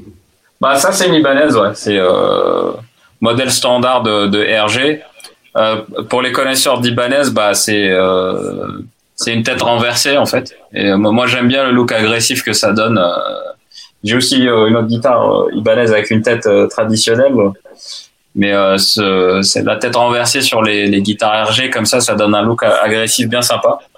Et puis j'ai une Jackson aussi Kelly je vous ai dit les formes agressives un petit peu, ça m'intéresse en ce moment. Et, euh, et le son de ces instruments-là, euh, bah, majoritairement, bah, ils sont tous sur, sur micro Seymour, donc le, le, son est, est, est incroyable. J'avais joué un peu sur, j'avais joué sur EMG, mais EMG, t'as deux problèmes, c'est que le son il est vachement compressé d'une part, donc quand tu fais des enregistrements, faut faire attention au niveau de sortie. et aussi le, le, fait que ce soit une galère, tu peux te retrouver en live et ne plus avoir de batterie, c'est des, des micros qui marchent avec des batteries. Donc euh, ça, ça m'est arrivé une fois dans ma vie de, de, flipper parce que juste avant le concert, la guitare ne fonctionnait plus, j'arrivais plus à identifier euh, euh, d'où ça venait. Heureusement que j'avais une guitare de, de, de rechange, mais voilà. c'est bah, tu peux le dire maintenant, tu as passé tout, as passé tout le concert et tu faisais semblant de jouer et tu peux le dire à tout le monde. Bon, tout le monde. tout, à fait, tout à fait. C'est l'art de faire semblant. Vraiment, vraiment. Et il a joué tout le concert en faisant semblant parce que son micro ne, ne fonctionnait pas. Et il fallait pas que voilà. Non, cette fois-là, c'était le HF. C'est le HF qui avait lâché. Euh, je comprenais pas ce qui se passait. Du coup, j'ai fait semblant pendant tout un concert. Euh, heureusement que heureusement qu'il y avait euh, qu'il y avait d'autres euh, musiciens sur scène et voilà, c'est passé. C'est passé. Bah derrière, c'est la complémentarité du groupe aussi. C'est quand as le technicien, l'ingé son qui sait qu'il y a un problème sur une guitare, il a tout de suite basculé la guitare de gauche sur les deux côtés, donc en termes de son, enfin la puissance elle est restée la même. Euh, mais c'est Ouais. des choses qui peuvent arriver hein, à cause de à cause d'une pile, d'une batterie. euh, tu peux te retrouver. Ouais. euh, Ouais, tu peux pas, tu peux pas arrêter un concert et dire aux gens ah stop, euh, j'ai un problème. Enfin, the show must go on, comme dirait euh, Freddy. Euh, et dans, dans cette optique-là, ouais, il faut, faut absolument continuer, il faut absolument, euh, faut absolument essayer d'être à la hauteur malgré toutes les difficultés techniques que tu peux avoir. Voilà. Donc, Abdelmel qui dit euh, donc prise de son à la maison et mix mastering dans un studio. Voilà, exactement. Tout à fait. C'est exactement ça. Absolument. ça te fait gagner Et du temps et de l'argent, mon pote. Ah, tu m'étonnes. c'est, euh, c'est- Alors, ouais. Attends, ceux c'est double grosse vu, caisse. euh, tous ceux qui ont vu le film Triple de grosse caisse. là, Triple grosse caisse. Ouais, euh, C'est-à-dire que il n'y a, plus besoin d'aller se confiner dans un château euh, maintenant comme euh, le faisait Queen à l'époque pour, pour sortir Bo- Bohemian Rhapsody. Hein. Vous pouvez rester Non, au non. studio euh, Non. tranquille. Bah, après, c'est plus sympa, hein, c'est ça le rock, c'est le rock'n'roll, c'est euh, c'est de galérer pour sortir quelque chose. Pour l'instant, voilà, si tu as les moyens de faire des choses à bas, à bas coût, c'est-à-dire tu, tu, tu, tu diminues, diminues tes coûts et puis tu es beaucoup plus efficace parce que tu travailles pas sous pression, euh, pourquoi pas Pourquoi s'en priver? Et tous les groupes du monde font ça. Exactement. Voilà, très belle la Solar. Merci pour vos réponses. Ça, ça, c'est. Merci Aymen. Bah, on n'a pas encore la, la, la réponse de, de Harry Last. Donc moi j'ai compris. Alors, euh, ouais. toi, euh, toi, tu es Tama quoi. Ouais, c'est ça. Bon, Tama et Sabienne sur, sur les cymbales. Bon, Ah. Comme disait Amine, on a un peu euh, de type, euh, enfin, de, de matos, hein, donc le matériel de, de, de répétition et l'autre de, de plus de concert. Bon, ça, c'est, on va, on va dire que c'est un peu mon propre studio euh, chez moi, donc ça va être un peu euh, la batterie pour les lives et tout ça, euh, les enregistrements. Euh, ensuite, euh, en studio, on a une autre batterie, hein, donc euh, ça va être. euh, ça va être une sonore euh, où techniquement euh, il n'y a pas tout, hein, donc je, je déplace quelques matériels, on va dire pas forcément euh, expensive, euh, pas, pas, pas forcément cher, euh, pour euh, on va dire au niveau, au niveau transport en fait, ça permet aussi de, de les pouvoir les transporter sans forcément les casser et tout ça. Ça reste du matériel assez sensible. Moi j'aime bien, je tiens mon matériel quand même. Donc voilà, j'ai prévu du matériel propre à ça en fait. euh, uniquement pour les répétitions, on va dire, en groupe. Mais tu as, tu as commencé la batterie en Kabylie, euh, Last Ouf, en Kabylie avec euh, des, des, Avec, euh, des- des des bâtons d'olivier et tout ça, des bâtons d'olivier. euh. ouais, c'est ça, c'était en Algérie. hein, J'ai commencé. euh, Après, euh, c'était. euh, Parce que dans nos pays, euh, le, le pro- le principal problème, c'est d'abord le, le matériel coûte hyper cher et en plus, surtout à l'époque, il était hyper rare quoi. Moi, j'ai commencé, euh. Moi, j'ai commencé en jouant euh, comme As You Are de Nirvana sur un oud avec deux cordes.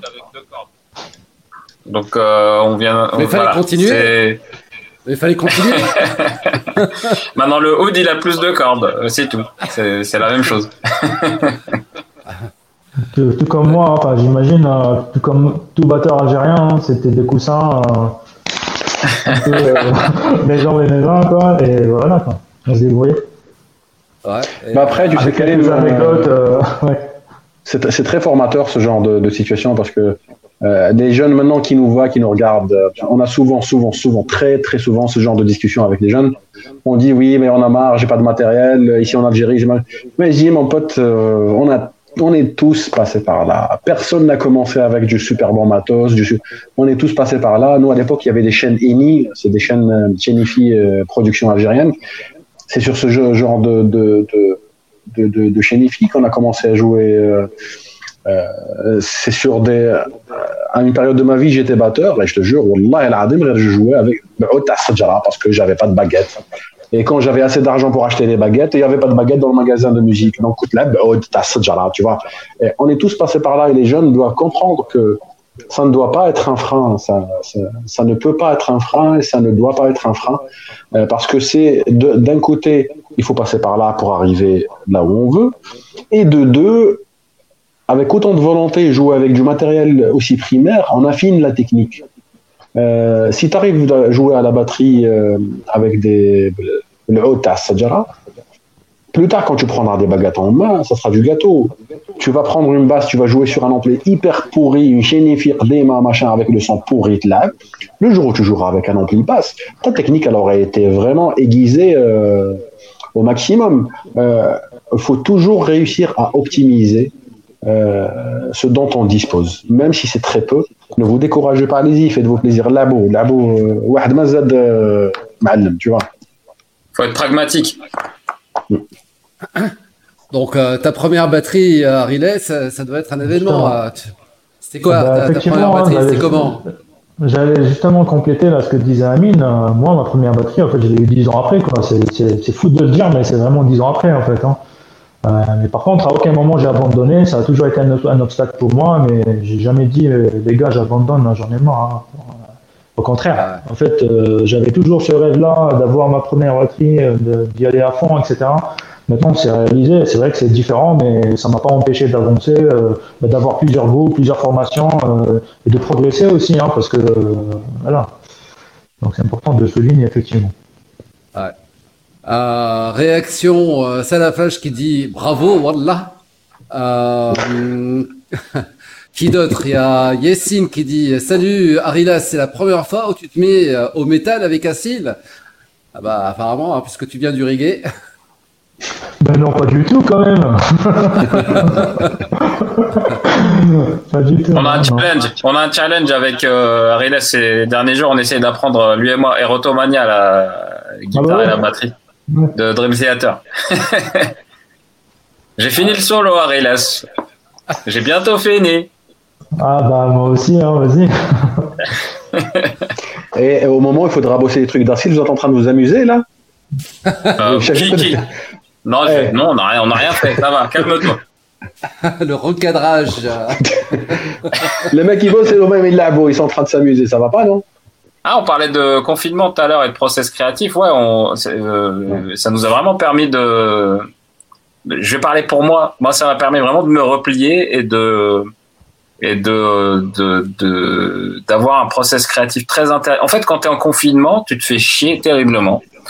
Euh, bon, t'as Oui. tu travailles, Oui. tu travailles, après tu as la soirée qui arrive et puis tu peux rien faire, tu peux rien, tu peux pas sortir, tu peux juste appeler tes potes mais moi personnellement, ça m'a projeté dans une phase où, où j'étais vraiment euh, je m'ennuyais terriblement et euh, je, je me suis rappelé de de ce mec-là le le guitariste de Freak Kitchen, euh, Mathias Eklund, qui dit euh, c'est génial en fait de s'ennuyer, c'est génial de s'éloigner du téléphone, c'est génial de tout couper et de te faire chier parce que c'est ça qui conditionne ton process créatif, c'est ça qui va te donner l'envie de créer quelque chose pour sortir justement de ton ennui, de ton ennui. Et j'ai trouvé, euh, j'ai trouvé pendant le confinement vraiment une énergie euh, vachement positive où j'ai composé quelques titres. Euh, et je pense que chacun de notre côté, on ne s'est pas encore montré ces titres-là, donc on va, on est en train de, on est en train de travailler justement sur le prochain album. Il y a un certain nombre de titres que on a finalisé, mais le confinement il nous a permis aussi de prendre du recul pour pouvoir en créer encore plus.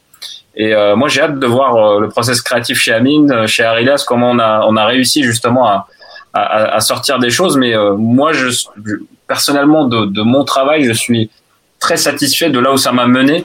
Euh, parce que euh, d'habitude j'aurais pas eu cette énergie là j'aurais pas eu euh, l'occasion entre guillemets de me faire chier de me de m'ennuyer pour euh, stimuler mon process créatif Tiens d'ailleurs, allez, faites-nous un troisième album encore plus fort. On compte sur vous. Ça c'est Tipeee Boonroll. C'est Rachid ça. Écoute, en espérant que, que tu viendras, que tu nous feras l'honneur de venir jouer un jour avec nous sur scène, il y a Rilet qui peut te prêter sa batterie pour un titre. Ce sera avec grand plaisir, Rachid, quand même. D'accord. Alors présentez-moi Rachid. Rachid, Rachid Rabelsi, c'est euh, c'est un ami euh, d'Algérie, euh, avec qui on faisait du métal, on faisait, on faisait de la musique en Algérie. On est arrivé ici en France, là, ensemble. Euh, on a évolué ensemble. Nous, on est parti côté Assil. Lui, il a pris certaines, il a pris d'autres, d'autres influences. Là, actuellement, je crois qu'il tourne bien avec le groupe Monskin, euh, où ils font du bon boulot, du, du super bon doom. Rachid, enfin, c'est une machine de guerre. hein. C'est, euh, si un jour vous aurez l'occasion de, de, de le voir jouer, c'est, c'est Ah, juste une tuerie, ce mec. Bien sûr. C'est vrai que bon, euh, je connais pas beaucoup de groupes algériens en fait. Euh, ah, on a perdu Abdelrahman euh, au niveau de sa caméra, mais Euh, je ne suis pas très loin rassurez-vous Euh, L'autre question, en fait, c'est Walid Lassoueni qui dit à quand un live stream sur Facebook?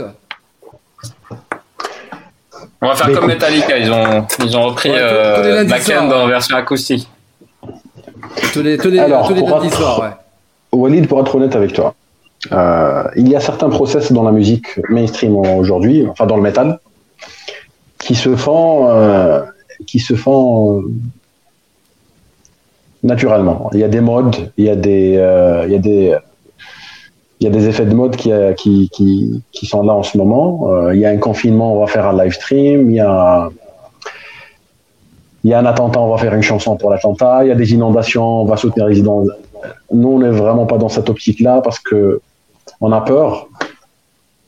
On a peur de se transformer en, en mercenaire de la, de la communication. Euh, beaucoup de groupes le font avec honnêteté, beaucoup d'autres groupes le font parce qu'ils veulent se mettre sur la vague, histoire de mieux communiquer sur leur groupe. Nous, ça, ça nous pose un gros problème. On, s'appelle, on a décidé de s'appeler ACIL, on a décidé d'être honnête dans notre démarche artistique. On refuse de surfer sur les vagues euh, qui peuvent exister afin de faire de la communication. Ça nous joue des mauvais tours des fois. Ça nous permet de ne pas être visible. Ça nous pénalise, euh, mais avec Ah. plaisir. Avec plaisir. On est honnête avec, euh, avec, avec nous-mêmes, avec les gens. Avec les gens qui nous aiment, avec les gens qui nous aiment pas. En tout cas, notre démarche est vraiment, euh, elle va vraiment dans ce sens-là. Rajla. C'est-à-dire que bon, par exemple, le concert du boulevard, vous avez pu le reprendre, par exemple, euh, terminer son montage et, et le diffuser euh, dans son intégralité en, en live streaming. euh, C'est quelque part aussi une manière de, de garder le contact. avec les Le contact, il se fait euh, via, via l'organisation. Les organisateurs, ils ont fait le live stream du boulevard. Donc, il a été retransmis sur la page du boulevard en direct. Ah, Mais ce n'était pas. Tout à fait, oui, ouais. donc c'est- mais, mais c'était pas. avant le confinement, pas notre- ouais. Avant le confinement. Justement, on veut pas que pendant le confinement, qu'on tombe dans ce schéma-là, de se dire, OK, confinement, comment est-ce qu'il faut faire pour être visible? C'est pas notre objectif. Oui, c'est vrai, la visibilité, elle est importante pour un groupe, euh, tout ce que tu veux, mais c'est pas notre objectif. Notre objectif principal et, duquel nous allons pas dévier jamais, c'est-à-dire euh, notre principal euh, objectif, c'est de représenter une culture, représenter autre chose euh, de la culture algérienne ou maghrébine en général, qu'elle soit tunisienne ou marocaine, pour dire aux gens, voilà, il existe une musique, il existe une culture autre que au nom de Dieu, euh, il s'est fait exploser, ou la Belmos, ou la tu vois. On veut montrer exclusivement autre chose de notre culture, même si c'est insignifiant, même si ça touche une, deux, dix, vingt, mille personnes pour nous, c'est ça notre objectif principal duquel on ne risque pas de dévier euh, d'un autre. Alors, euh, donne, j'adore l'accent arabe d'Emin. Ah, accent algérien. Bientôt, Inch'Allah, vous allez avoir beaucoup de, de cet accent f- Sef Fitounes. Euh, Brain Nebula qui dit bonsoir à la team. Mis à part les moyens, est-ce que vous croyez que pour entrer dans l'industrie du disque en Europe, c'est 80% réseau et 20% de chance? Moi, je dirais 23%. Au fait, Euh, euh, je, commence Abder et je te laisse la parole, excuse-moi. Euh, pour rentrer dans l'industrie de, de, de, la musique ou du métal en Europe, déjà il faut avoir un, faut être, faut réussir à être singulier, c'est-à-dire faut commencer déjà par l'artistique, parce que tu peux avoir du réseau et faire de la musique de merde, le réseau ne fera rien. Il faut avoir une certaine singularité dans, musique, dans ta musique. Comment, euh, comment les gens puissent t'identifier à travers ta musique. Nous, dans notre cas, par exemple, c'était nos, origines, notre musique, euh, nos musiques traditionnelles euh, maghrébines et algériennes. À partir de là, quand déjà le produit est prêt, parce qu'il ne faut pas compter sur le réseau, le produit est ta carte de visite. Quand le produit est prêt et identifiable et identifié, à partir de là, le réseau prend, prend le relais. Euh, certains groupes ont la chance de tomber sur, sur des professionnels de la musique qui accrochent leur musique et qui les vendent derrière. D'autres groupes s'imposent avec leur style pour ne laisser la chance à personne. En fait. Faut, je sais pas qui disait, euh, qui disait ça. Personne ne peut rien contre 20 heures de travail par jour. Euh, ça, c'est une règle. euh, J'allais rebondir sur ça, justement. Ouais. Et euh, non, Vas-y, Abdelrahman. On, est on, est va- on est vachement attaché à, à alors la vie dans Acil, euh, je pense, je pense que c'est- la première chose qui nous fait faire du Acil parce qu'on a une, une relation entre nous, euh, les membres du groupe, qui est, euh, qui est basé sur l'humain et qui a comme comme axe euh, cette relation là qui nous lie. Donc euh, quand on se voit, on rigole beaucoup, on, on se parle de nos vies et, et, le process créatif autour d'Acide, il est euh, il est autour de ça. et tu parlais de 20 heures de personne ne peut contre personne ne peut rien contre 20 heures de boulot. Euh, le, le, on met beaucoup d'énergie dans le process artistique. C'est-à-dire que que ce soit la composition, que ce soit la scène, que ce soit euh, euh, comment on travaille nos, nos vidéos, euh, on met beaucoup d'énergie là-dedans et on prend notre temps pour que ça soit, euh, pour que ça nous satisfasse nous, qu'on soit vraiment fier de nous. Euh, c'est comme ça qu'on fonctionne. Euh, tu as parlé de 20% de chance. Euh, et Amine tout à l'heure a parlé du fait que c'est pas grave si on a si, si notre musique atteint 10 personnes, 20 personnes. L'essentiel c'est d'avoir vécu l'expérience de, de, de, de, le process créatif positivement pour nous. Et on tire beaucoup d'énergie de ça. Quand on quand on fait un, live que ce soit devant euh, 150 personnes ou, euh, ou, quelques milliers de personnes bon c'est c'est des c'est des euh, c'est des contextes qui soient qui sont différents. Mais on tire toujours de l'énergie positive de ça et c'est ce qui nous drive au fond. euh, la chance après euh, pour entrer dans l'industrie du disque j'ai envie de te dire bah il suffit de, de rentrer en fait. C'est ensuite ce que toi tu en fais et quelles sont tes attentes. Si tu t'attends à être euh, le, premier groupe de, de, de, du monde et à vendre autant de disques Metallica bah, là tu, tu mets la barre très très haut il va il va te falloir beaucoup de chance pour arriver là. Mais si euh, déjà dans l'approche euh, faire un concert un petit concert un grand concert ça a la même importance pour toi et, euh, et que tu arrives à tirer de l'énergie de ça, bah, déjà tu vas être gagnant en fait. Il y a pas euh, j'ai envie de te dire euh, la notion de chance après c'est accessoire, c'est le c'est le mektoub quoi. Tu, rencontres des gens, tu rencontres, tu, évolues dans, ta carrière et ça te dirige quelque part. Nous je pense que et, et, et, je parle, je pense, je parle pour le groupe aussi. On essaye d'être déjà honnête, ça c'est ça c'est certain mais aussi on essaye de, de, de, tirer du positif sur chaque petite chose qui se passe avec Acid. Ouais. Alors, euh, ça bouge, ça bouge, ça bouge. Il y a beaucoup de questions, que ce soit sur Facebook ou que ce soit sur euh, YouTube. Hein. Et d'ailleurs, à tous ceux qui sont sur Facebook, euh, faites, faites, partagez, hein, partagez. Ou alors faites, comment on appelle ça déjà, un truc, c'est-à-dire partagez le, le streaming, hein, comme ça on a un maximum de personnes qui regardent. Euh, en même temps, alors, euh, voyez tes voisins ce qu'ils font, faudra les faire jouer au Cosmo bientôt. Alors ça, c'est, j'ai tout, tout l'impression que c'est un, soit il s'est trompé, euh, soit c'est un, un, un, un, private joke. euh, Ramseekers qui dit Aïe Riles, ça fait plaisir. Alors avec l'accent, faut le dire ça. Aïe Riles, ça fait plaisir. Ramzi, ça D'accord. euh, alors Tipeee qui dit euh, donc euh, quand vous voulez, hein, pour ça je suppose que c'est la réponse par rapport à la proposition de de jouer un morceau ouais. avec vous.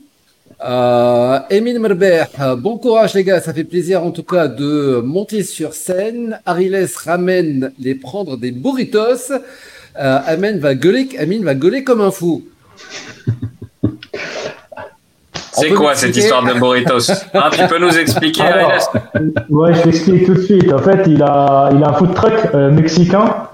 Ah, ah voilà, il, fait juste à la... ouais, bah, voilà, il fait de la pub. Là. Il veut, il, il veut rejoindre Racine là. bah, c'est un food truck, hein, il peut venir partout, justement. On ira, on ira manger des burritos alors.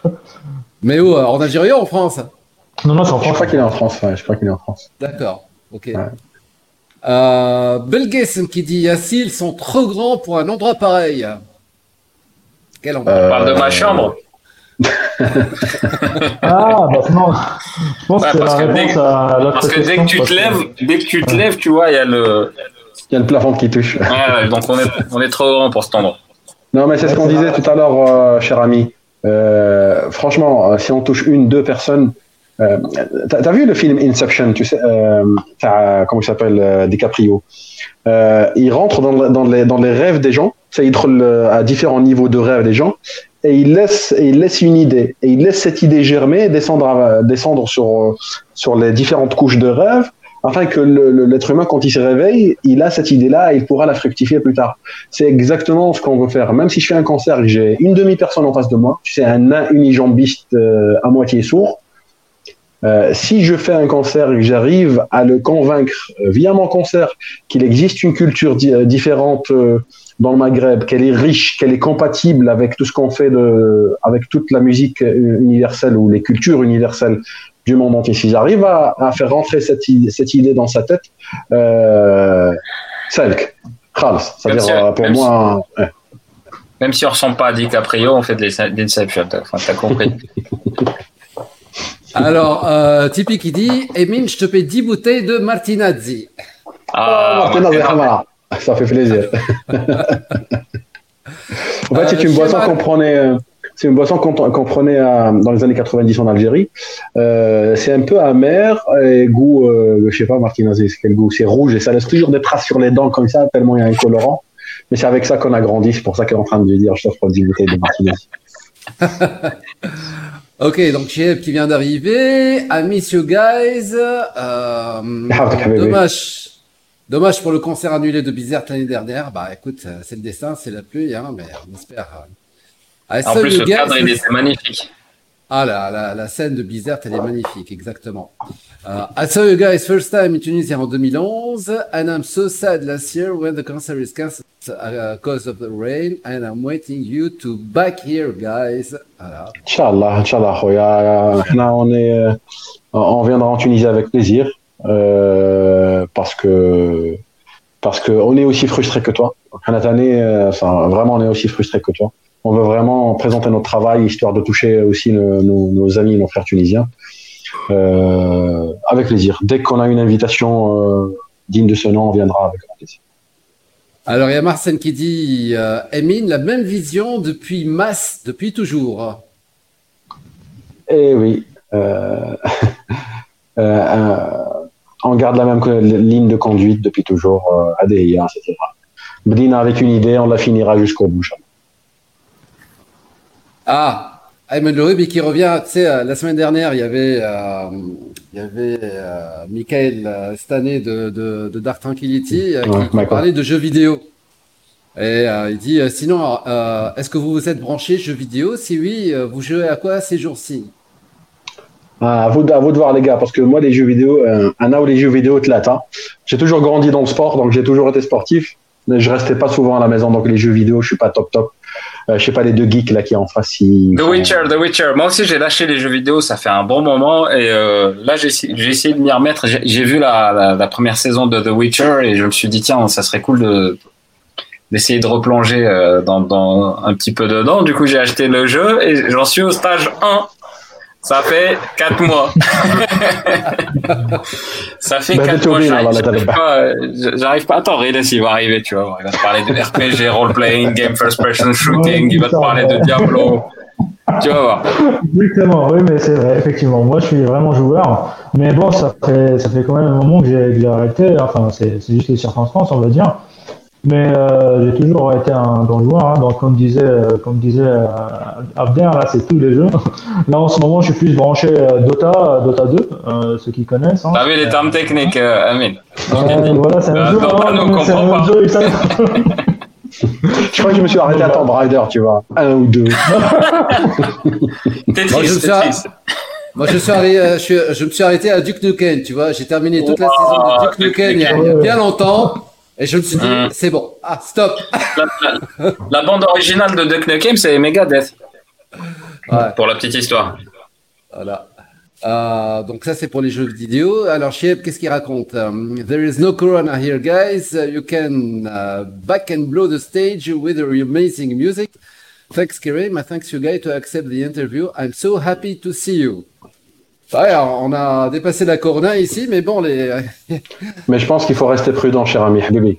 Ouais. Euh, faut vraiment rester prudent parce que euh, même même si le, le- même si l'étape Corona critique en Tunisie elle est passée, euh, euh, je pense que les politiques prennent le pas sur le médical. C'est-à-dire que même si le médical dit il y a encore un petit danger, le politique à côté va lui dire si euh, si on reprend pas le travail, on va tous mourir de faim, tu vois. Ah, c'est économique aussi, ouais, c'est clair. Oui, oui, oui. Enfin, c'est plus politique qu'économique. Hein. Les, voilà. donc, fais attention, Habibi. On viendra quand ça sera sécurisé pour tout le monde. Parce qu'au final, nous, on est des jeunes. si jamais on a un problème, ça va, notre santé peut le supporter. Après, nos parents, Malina ou Jab, l'Oualdin ou l'Ijdod ou Nas c'est eux qui risquent de payer cher nos imprudences à nous. Donc, hadra la fais attention à toi et fais attention à tes proches surtout le Kbar, Malik, Jdodek, Khouel, Kamouk. Donc il faut vraiment faire attention à ça. Et on reviendra avec grand, grand plaisir. Alors, euh, il y a Yessine, Yessine qui dit Salut les gars, je voulais savoir c'est quoi la prochaine étape pour Assil après avoir réussi les albums, les concerts, une chose qui vous tient à cœur? Eh, Moi personnellement, il y a une chose qui me tient vraiment à cœur c'est de pouvoir me reproduire en Algérie. Alger, euh, on n'a jamais fait de concert à Alger. Euh, faute de. Euh, hein Faute d'organisation. Abdelrahman, t'as as lancé un truc là Il y avait un truc de Albibac, Terminator, c'était toi? Non, c'était pour. c'était pour. Ouais, c'est pour vous dire qu'on reviendra, Inch'Allah. D'accord. Après, c'est toujours les mêmes plaisirs, à hein, faire des albums derrière, pouvoir se produire sur scène. Euh, on n'a pas assez partagé avec le public algérien. On a fait une scène, euh, on a fait un concert à Tlemcen, à l'extrême euh, ouest. On a fait une bonne scène aussi à Constantine, chez moi. on voudrait beaucoup pouvoir partager, partager la scène avec le public d'Alger, Fidzaïr. on espère que ça va se faire. Il y a des essais à droite et à gauche. Il y a des, des tentatives d'organisation, mais on a, à Alger, c'est assez compliqué. On les comprend parfaitement, hein, les, organisateurs qui sont là-bas. Mais ça sera avec plaisir. Sinon, on reviendra à Constantine. Hein. Euh, moi, je dirais pas non. Ça s'est partagé par, par hein, à partir de son écran. We'll be back. Tunis. voilà. Euh, vous n'avez pas joué à Alger? Pas à Alger, jamais à Alger. C'est un truc de dingue, ça? Enfin, Assil, dans sa version actuelle, hein, on, a fait, pas mal de concerts à, Alger, mais Assil, dans sa version, version actuelle de, de France, non, on n'a pas encore eu cette chance. C'est fou, hein? Ouais. Euh, euh, euh, c'est-à-dire que bon, là, je viens de me rendre compte, par exemple, qu'il y, a un groupe Facebook de, de, de métalleux algériens, et d'ailleurs, je pense que c'est une des raisons qui a, qui a fait qu'il y a beaucoup de. Je pense qu'il y a beaucoup d'Algériens qui viennent de Facebook, de, de ce groupe-là, qui, qui, euh, qui, ont cliqué sur le lien pour, euh, pour venir justement vous poser des questions euh, pendant le live streaming. Alors, comme les Apaches. Et justement, les, c'est-à-dire que. Je, je, me dis, attends, c'est. Est-ce qu'il y a beaucoup plus de problèmes maintenant à faire un groupe de métal, alors à écouter du métal, qu'il y a 20 ans pendant les années de plan ben Après, la problématique n'est pas la même. On aurait été euh, tous à Alger. Euh, le concert se serait fait très très rapidement. C'est le fait qu'on soit un peu loin euh, qui pose des problèmes au niveau de l'organisation. Hmm. C'est tout. C'est vraiment un problème organisationnel et un petit peu politique en Algérie parce que bon voilà, c'est un peu c'est un peu compliqué de faire des.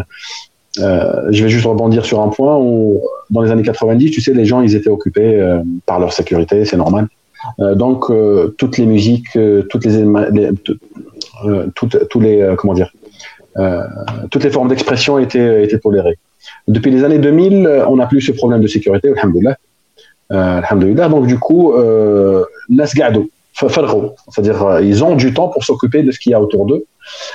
donc il y a certaines tendances, un peu à l'image du monde entier. Oui, on va penser que le métal sataniste ou la harfehda. Donc les gens, maintenant il y a des courants opposés euh, à, cette, euh, à cette manière, à, cette euh, forme d'expression, qui veulent cataloguer les gens de, en fait, c'est beaucoup sournois. C'est beaucoup plus sournois qu'à l'époque où c'était beaucoup plus frontal. Voilà. Mais, mais, je, mais j'insiste, c'est à l'image du monde entier. Tu vas à l'ELFest, par exemple, ici en France, euh, les associations catholiques, jusqu'à maintenant, ils sont contre. Tu vas aux États-Unis, l'Église, elle est, euh, elle est totalement contre, euh, contre cette forme mmh. d'expression. Je veux dire, c'est pas une exception chez nous, c'est vraiment une tendance mondiale. Dès que tu as le temps, ah, tu t'attaques à ceux qui sont différents, que tu comprends pas, tu fais la psy les têtes de mort traf, je pense que c'est logique et c'est de notre devoir à nous de rassurer ces gens-là. Je pense que euh, dire si, on veut changer quelque chose, commençons nous-mêmes euh, par, proposer le changement, par essayer d'aller vers ces gens-là qui ne comprennent pas, leur expliquer, euh, et, et, on avancera, on réussira à avancer. Voilà, Adam, c'est qui rigole par, rapport à l'expression de tout à l'heure. Emine Merber qui dit Marvel équipe. Donc c'est bon, hein, vous avez les burritos gratos. Marc Laufik. Euh, alors j'aime bien ce film. Ah, Tu parlais du, du film de Inception, je pense. ouais. Voilà, Inception. Inception, voilà, ouais. exactement. Christopher Euh, Nolan. Semir Amin Elim qui dit Emin, une grande capacité de travail. J'attends un énorme album dans le futur proche. Bah, écoute, euh, merci Samir, hein. ça me, ça me touche, euh, ça me touche ce que tu dis. Euh, tu sais très bien comment que ça se passe. hein. Tu travailles, tu arrives à tes, à tes objectifs, tu travailles pas. L'équation simple. Comme dans toute chose, hein.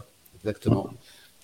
Madi Boukil, très content pour toi, Riles. Le troisième album, ça va être du lourd. Hâte de l'écouter. Bonne continuation. Oh là, la, la pression à Riles, là. Pression, euh, Il tape fort en plus, Riles. merci, merci. Tu vas, tu vas entendre la batterie. Mais sincèrement, euh, Karim, tu sais, depuis que depuis que a rejoint le groupe, depuis qu'on commence à, enfin depuis qu'on bosse déjà sur les titres précédents, Michael était vraiment bon, batteur. Il était vraiment très bon. Euh, mais euh, tu sens la différence avec Ariles, euh, avec tout son background terroir algérien.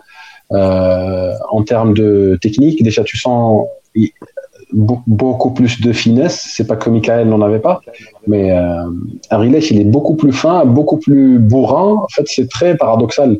Il, arrive à te donner, euh, à, te faire plaisir avec des grooves, mais tout en tapant comme un, comme un grand malade.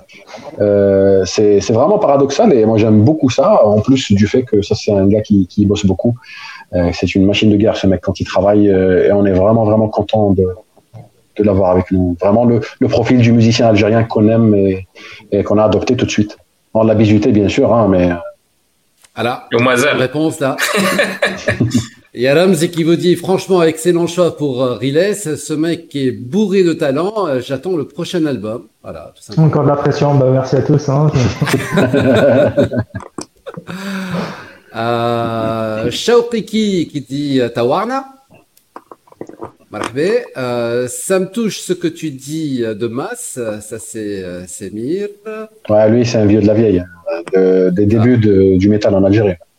Samir ou Mas Ouais, ouais, ouais. Samir. C'était mon ancien guitariste euh, dans Mass. Ah d'accord. Le, le premier groupe qui a donné Assil, au fait, c'est euh, Samir faisait partie du, de l'équipe. ouais. D'accord. Membre fondateur d'ailleurs. Euh, mérite d'être plus visible que ça. Il faut se rapprocher, c'est ça On est plus visible. Excellent. Bien rebondi. Euh, Chef qui dit euh, Sinon, il n'y a pas de nouveau l'album. Euh, I have the whole acid discography. I want more. Ça viendra bientôt, Inch'Allah. Le confinement, le confinement, il a pas mal. Attends la bzef. Beaucoup de déplacements qui étaient prévus en Algérie pour des, pour des prises de sang, de sang SON. Euh, Des prises de sang. ont été retardés. Euh, même ici, euh, les, cer- certains, certaines pistes euh, qu'on devait enregistrer en studio, enfin qu'on devait réamper, sont en stand-by pour l'instant. Ça, ça nous a pas mal, euh, pas mal, euh, pas mal retardé, mais l'album il arrive, il est pratiquement prêt à 80, 80, 85%, Inch'Allah. Alors bon, là, on a un Gélida, comme on dit chez nous. Ok, ok, merci pour la réponse. J'aime bien votre pragmatisme. Le hasard et la chance n'a pas sa place dans le monde artistique. Et il y a réellement de la sincérité dans ce que vous faites. Vous êtes une fierté pour le pays en particulier et le Maghreb en général. Vous êtes le genre de groupe sur lequel on parle quand on veut refléter la vraie image de notre pays face aux gens qui disent Ah ouais, il y a des métalleux au Maghreb Mais c'est très bien. J'attends avec impatience votre prochain album. Merci, euh, Brain Nebula. Ça, ça nous touche, merci beaucoup. Avec Sahar, euh. Euh, ça réagit encore aussi. Azul Assil, on vous attend encore en Algérie. Arneb, bah, si c'est possible, euh, je suis désolé, je suis inculte point de vue euh, alphabet euh, Alors c'est écrit quoi, les gars? Si, quelqu'un peut, peut déchiffrer, c'est quoi son, son nom? Non, Moi, je vois pas les caractères. Moi non plus, je lis pas le, je ne lis pas le Amazir. Non, non, non, moi non plus, je ne le lis pas. D'accord. Mais euh, en tout cas, on est toujours, on est toujours ravis et fiers de voir que que, c'est, que notre propre culture amazir, euh, qu'elle soit mixée avec la culture arabe, arabo-musulmane, qu'elle soit mixée avec euh, l'héritage français, l'héritage turc, l'héritage vandale, euh, on est toujours fiers de voir cette culture euh, être au premier plan, ne serait-ce que sur un, un nom, un nom de profit. Oui, tout à fait, tout à fait. Qui fait partie de, l'arabo-musulman, ouais, je suis d'accord. Euh, du coup, euh, même si on ne lit pas, moi je suis vraiment content de, de voir des gens le revendiquer euh, haut et fort. Euh, à juste, à condition que ça soit sous, sous la bannière, euh, sous la bannière, sous la bannière nationale, l'étoile et le croissant. Voilà, exactement. Euh, Sarah Amin, CSC, Maken, Maken. en fait, CSC, c'est le club de Constantine, le club de football ah. de Constantine. Et les supporters de CSC, on les appelle CNFR. Je suis un Saint-Fort. Et euh, c'est vrai que cette année, c'est pas top top. Mais on arrive, on va jouer le podium si le championnat reprend, on va, on va jouer le podium. Inch'Allah, il y a une Coupe d'Afrique là, Inch'Allah. Il y avait une belle équipe il y a, il y a deux trois ans euh, de Constantine, je crois, qui, qui, a, qui a joué la Champions League hein, africaine. Ouais, là beau contre le club africain, hein, ou contre Taraji, les deux. Contre Taraji, ouais, Il y avait de très très bons joueurs à l'époque, un peu trop jeunes à l'époque, mais qui, qui étaient vraiment bons. Euh, à quand un album en arabe? On a ah. d'ailleurs? Ah. Alors voilà, justement, ah, allons, allons là-dedans. ok, d'accord. Je posais un petit peu la question au début, mais bon, euh, c'est vrai qu'on a, on avait parlé d'internationalisation, on avait parlé que, que, que, les Scandinaves, les Suédois, justement, euh, chantent en anglais et ne chantent pas euh, en, en, en, suédois. Bon, euh, Abdelrahman a juste donné l'exemple d'Opeth par la suite qui ont fait le même album en suédois et en anglais. Mais quelque part, ça serait bien aussi, quelque part, c'est-à-dire euh, au moins quelques chansons en arabe, justement, pour bien faire passer un certain message, parce que on n'a pas parlé euh, essentiellement de d'écriture, de paroles, on n'a pas parlé euh, du, message que vous voulez faire passer à travers les lyrics, en fait. Tu sais, Karim, la, politique du groupe, comment elle s'oriente, enfin la politique, c'est pas une politique, mais le, comment est-ce qu'on veut s'organiser, nous, au niveau du message qu'on veut, transmettre euh, aux initiés et aux non-initiés, euh, c'est que le style métal est un style universel, donc le moyen d'expression dessus, c'est c'est l'anglais. Mais derrière, on a des musiques traditionnelles. ces musiques traditionnelles-là, elles sont chantées dans la langue plus ou moins où l'accent de l'ethnie concernée. Moi, personnellement, je suis pas berbérophone. Je suis amazir, mais euh, l'algérien. L'algérien qui est un mélange de plusieurs, de plusieurs dialectes. La derja. La derja. Derja, exactement, derja. Euh, du coup, le, le, le, chant arabe, on le, le derja, euh, il est utilisé avec l'accent de la région choisie euh, du style traditionnel et chanté dans le style traditionnel de lui-même. C'est-à-dire que euh, euh, j'ai pas envie de chanter par exemple avec un accent euh, un accent shawi, sur une partie métal. Parce que j'estime que ça ne va pas ensemble. Euh, la cohérence fait que le shawi euh, côté euh, quand il y a une musique shawi euh, qui joue, ou bien avec un accent shawi, et derrière quand on est en, métal, oh, allez, on, peut prendre peut-être certaines certaines libertés, mais le plus important c'est vraiment que ça soit cohérent. Le chant en anglais ne peut pas est, inévitable sur cette partie-là, mais le chant l'arabia existe. Le chant Darja existe euh, dans tous les titres pratiquement sur les passages traditionnels. Euh, mais c'est à réfléchir, pourquoi pas rajouter encore euh, un chant l'Arabia Darja sur les sur les parties euh, sur les parties euh, les parties métal. Je sais pas ce que tu en penses, Abdelrahman Justement, la, la question, est-ce que c'est collégial, une décision collégiale, ou c'est juste une décision de Emile en fait? Non, non, on discute, on discute beaucoup. Euh, on discute beaucoup et limite, je sais exactement ce que Abdelrahman ou Arilas y pense. Arilas peut-être un peu moins, euh, vu qu'on joue ensemble depuis quelques mois. Mais par exemple, Abdelrahman, je sais très bien ce qu'il a en tête là en ce moment. Euh, je peux même prendre une décision, dire bon les gars, ou bien Abdelrahman prendre une décision en disant, disant je vais, on va faire ça. il sait très bien ce que j'en pense. Tu vois, il a mon- Hum. on, on se connaît depuis depuis euh, depuis super longtemps. On est ensemble depuis super longtemps pour pour se faire confiance les uns et les autres. Tout à fait. Et je vous ai parlé de ce lien-là qu'on a dans le groupe et euh, et tu as dit un truc très juste. C'est on a l'impression de on a l'impression d'être dans le même cerveau. Donc euh, moi je sais très bien euh, si un truc va plaire ou pas à Amine. euh, euh, et inversement, euh, quand, quand Amine nous montre des choses, euh, moi, moi ça me parle. Moi, moi j'ai rejoint Assil euh, en 2012, Amine, Yak. Ouais. 2012. Euh, Officieusement en Assil, euh, 2010. euh, tout à fait. Officiellement ouais. en 2012. On, s'est côtoyé, après on a rejoint. euh, et, et pour être tout à fait honnête, moi j'étais fan de la musique d'Assil avant de rejoindre Assil.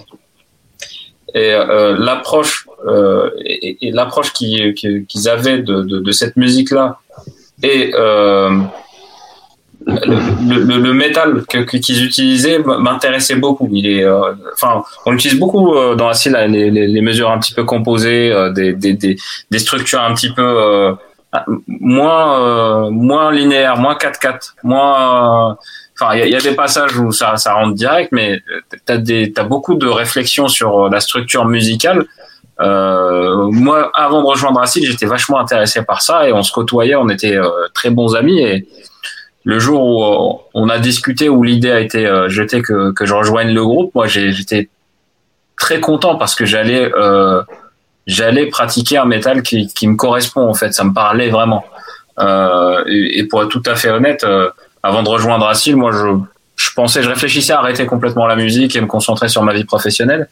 Euh, mais le fait d'avoir côtoyé côtoyé Amine et Assil, ça m'a ça m'a beaucoup inspiré en fait et j'ai voulu rejoindre ce groupe là et qu- quand, quand on en a discuté et qu'on m'a proposé j'ai dit ouais enfin franchement c'est c'est euh, c'est génial. Donc euh, on, on, on atteint un niveau de confiance entre nous qui fait que on sait exactement où est-ce qu'on va tous. Euh, on a on a un sens en fait à notre musique et on sait ce qui euh, ce qui correspond à à ce qui est euh, faisable dans Assil et ce qui n'est pas faisable dans Assil assez spontanément. En gros, c'est Arilas qui décide quoi. Tout à fait Alors, de- Alors moi en fait, euh, pareil un peu comme euh, comme Abdar, sauf que ça s'est fait très très récemment. Moi, euh, j'ai rejoint Assil, euh, j'aimais bien le- leur musique, j'étais un fan, hein, donc euh, c'est c'est un peu pareil. Euh, par contre, bon maintenant, comme je, je suis d'accord, tout à fait d'accord avec Camille, là pour l'instant, par rapport à la vision, euh, on est très très euh, en phase. Et après ça, ça, ça- moi, on va dire, on se connaissait pas super bien musicalement avant, donc euh, ça, ça, vient en fait avec le temps, ça, ça se fait avec la communication, etc. Et pour l'instant, on va dire, on est très très en phase, on va dire, euh, tout est tout est nickel. Euh, Et donc, pour revenir à ta question initiale, initiale Karim, oui, enfin, ça reste collégial. Euh, on essaie de proposer un maximum de, on essaie d'exposer un maximum d'idées. Euh, gare à celui qui propose une idée pourrie parce qu'il va se faire charrier toute sa vie. Mais, ouais mais, euh, du coup, Il y a plusieurs attention. titres qui sont partis à la poubelle comme ça. Bon, je suis en train de voir 1h46 minutes qu'on est en train de discuter. hein. Vraiment, euh, merci. passe vite, Là, hein. je suis désolé d'avoir ouais, euh, d'avoir pris du temps. Euh, bon, euh, Shape qui dit Head on Crash, my favorite track. I want more guys, more and come to Tunisia as soon as possible. Ok. Avec plaisir, avec plaisir. Inch'Allah. Inch'Allah, Yo, les, Désés, les, les, Algériens, les Jazair, euh, des nouvelles sur euh, euh, Qu'est-ce que tu veux que je te dise? Inch'Allah, Inch'Allah, c'est. Euh, euh, les Algériens, euh, on met du temps, on met du temps à se mettre d'accord, mais on finit toujours par se mettre d'accord. Euh, on est bon, on est très bon dans l'adversité et un peu moins bon euh, quand il n'y a pas d'adversité. C'est sur ça qu'on travaille, Inch'Allah. Ça s'arrangera pour nous, pour vous, pour tout le monde, Inch'Allah. Alors, Dé- Démocratia, c'est pas un groupe de punk euh, en Algérie par hasard, non? Je pense que si. Hein. Dadouk. Ah bah ok. Ouais. Platos. Ok, un autre concert à Constantine cette fois, ce sera avec euh, Dr Mohamemin euh, Hassan Sakhr Meldown. Ah, Expliquez-moi, parce que euh, là c'est vraiment algérien, c'est vraiment constantinois là. Alors ça, eux, c'est les membres, c'est les membres d'un groupe de métal des années 90 aussi, euh, 2000, début 2000 à Constantine. Le groupe s'appelait Meltdown. On a fait, on a fait quelques scènes ensemble, justement au festival de, de Annaba de 99. Euh, ce sont des gens extrêmement doués, extrêmement gentils, extrêmement, avec qui on a passé de super moments. Euh, da- dans le partage, dans la vision de la musique, euh, démuni, démuni de tout intérêt euh, quelconque. On s'est fait plaisir à cette époque-là quand c'était très très très compliqué de se faire plaisir. D'ailleurs, je suis ravi qu'il soit là. Mustafa s'en fait plaisir. Regarde, bref. Alors, euh, Flash qui vous dit, qui vous dit, Emin, tu te rappelles de l'anecdote avec Rami euh, il y a de cela presque une dizaine d'années? Alors, Rami, c'est un petit garçon très très très charmant. À l'époque, il devait avoir euh, un an, un peu plus d'un an. Euh, il y a eu tellement d'anecdotes que, je suis incapable de m'en rappeler d'une seule. En tout cas, j'espère qu'il va bien, le petit. Et il a dû grandir euh, depuis. Euh, Samuel qui dit, Emin a un très grand potentiel poétique en arabe. Tu nous prives de ça, gars.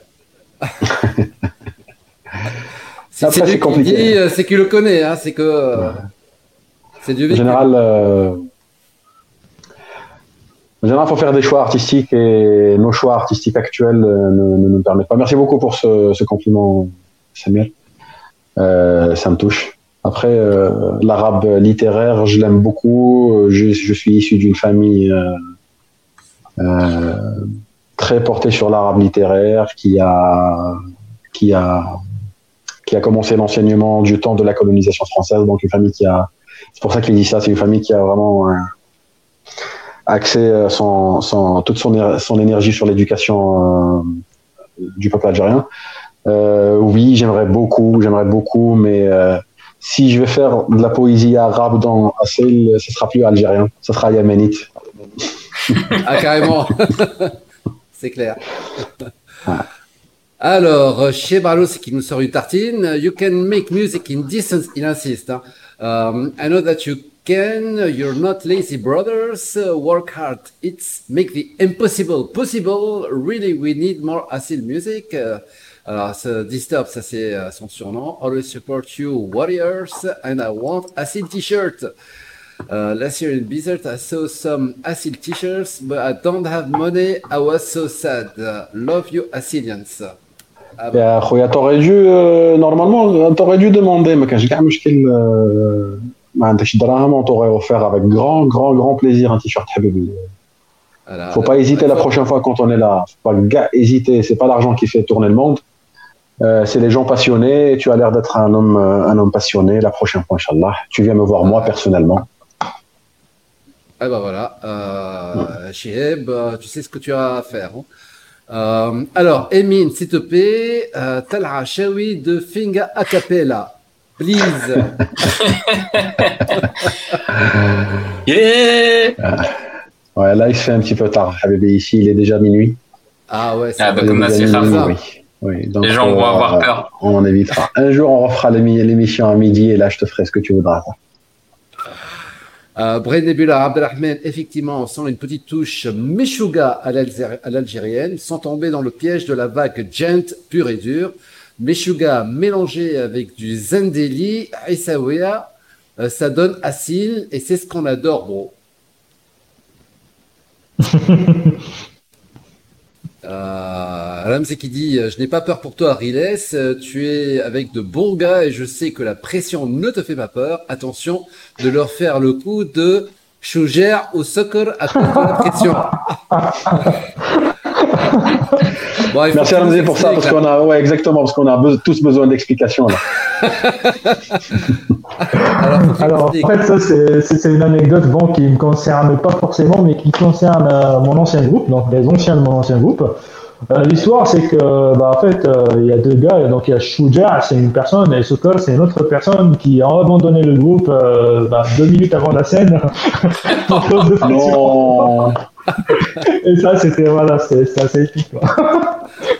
Deux minutes Ça, du avant la coup, scène. dédicace. euh, si- ouais. Ah, je me souviens plus qui c'était d'ailleurs, Shuja et Sokol. Bon, je sais qu'il y avait, ouais, laisse tomber, je me souviens plus. Ok, donc euh, ça qui te dit euh, Nebes. Ah, euh, D'ailleurs, euh, j'ai- j'aimerais bien profiter, euh, Karim, euh, pour, passer un, pour faire un grand bonjour à, à Ramsey. Euh, Alamzé, c'est quelqu'un de qui se bat toujours, qui, qui, est dans le métal algérien. Il est en Algérie. Euh, c'est quelqu'un qui est très très passionné, très pragmatique, euh, très doué, très. Et je préfère de cette tribune, euh, je préfère, euh, je, je, je, profite de cette tribune. Euh, Habibi, j'espère que comme euh, vous faites du bon boulot, même si c'est pas, même si c'est pas évident, comme ça. Ah, D'ailleurs, euh, il rigole par rapport à, à Ah, l'anecdote. laisse. euh. Je me serais vexé s'il rigolait sur moi, tu vois.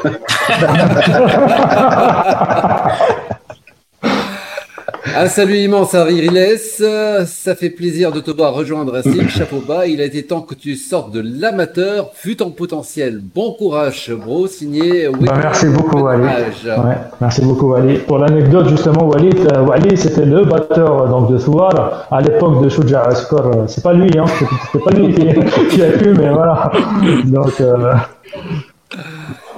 Euh, Assil, du bon Assil. Nabil Ganouni. euh, là, c'est du Maroc, là. Là, c'est du Maroc. Nabil Ganouni, Ouais, euh, qui. Je sais pas d'ailleurs s'il bosse toujours avec, euh, avec le boulevard, mais à l'époque, euh, il était très. C'est ce qu'on ce disait au début de l'interview, euh, Karim, hein, c'est que c'est-à-dire le nom a été choisi parce qu'on voulait adopter une, une on avait une ligne de conduite. On voulait être honnête euh, par rapport à ce qu'on fait, par rapport aux gens qu'on veut toucher, par rapport à notre musique, par rapport à nos paroles, par rapport à, à, à tout ce qu'on fait au fait, notre communication. Euh, vraiment, le Asil, euh, se rapprocher à, à ça là, c'est un peu trop prétentieux, hein, on est d'accord. Mais au moins être honnête. euh, y a Salana, c'est déjà, donc quelque part, c'était Ouais. déjà pris, c'est bon. ouais. ouais, trop tard. Alors, euh, Sheeb qui dit. Euh, euh, c'est les paroles du, c'est les paroles d'un. D'accord. Merci beaucoup, Emin. Merci, Yacine. Ok. Dale, Emin, when you come here, I will take my t-shirt. Voilà. Avec plaisir, ouais, avec plaisir. Inch'Allah, voilà. Euh, Semel qui dit hâte de vous revoir avec le nouveau batteur. Et puis Ramzi qui dit merci beaucoup, Emin. Taishro! L'accent, eh, je crois. Taïchro Bon bah écoutez, euh, merci beaucoup les gars. Euh, 1h55, je suis désolé de vous avoir pris euh, autant de temps, mais bon, euh, c'est Ah, un plaisir, plaisir. avec plaisir. un plaisir de parler avec vous pareillement. Euh, les objectifs maintenant, donc c'est quoi? C'est euh, c'est le troisième album. euh, vous êtes dans, dans un processus de, de création. euh, euh, qu'est-ce Bientôt qui fini. Qu'est-ce qui Ouais. Bientôt fini. euh, la maquette sera bientôt finie. Peut-être dans un petit mois. euh, on aura la totalité euh, des titres euh, envisagés. Ensuite, on fera notre petite sélection. Et à partir de là, on entamera les enregistrements. On espère, on espère, euh, on espère le sortir au printemps 2000 2021. D'accord. Euh, on fait une release partie mois de mai. Excuse-moi, quand tu dis bientôt fini, c'est-à-dire c'est paroles et musique ou juste musique? Ah non, l'ensemble, par la musique, ça va ensemble. D'accord. Oui, oui, ça va ensemble. Euh, si tu veux, c'est limite les paroles qui sont écrites avant la musique. Euh, parce qu'on a besoin d'orienter la musique en fonction de ce qu'on veut, de ce qu'on veut dire euh, dans les paroles. Euh, oui, donc l'ensemble, on compte faire un concert, le concert de sortie d'album, ce sera en mai, mai de l'AMJ, Inch'Allah. Après, on va enchaîner sur deux, deux trois, quatre festivals euh, Tasrif, justement pour promouvoir, promouvoir l'album, mais on verra pour la tournée à la fin de l'année. Euh, voilà, donc euh, Yohan qui dit comme ça alcool. Euh, Sarah qui dit euh, merci les gars. Euh, Ouais, je vous remercie, les gars. Qui dit très bonne initiative. Nabil qui dit top, bravo les gars. Tiens, une question. euh, que pensez-vous du gent Mel Sujet, ouais, ça. C'est un très, très large sujet. Ouais. Mais euh, nous, on est, on est école Meshuga plutôt. Voilà, c'est- si tu veux une réponse courte.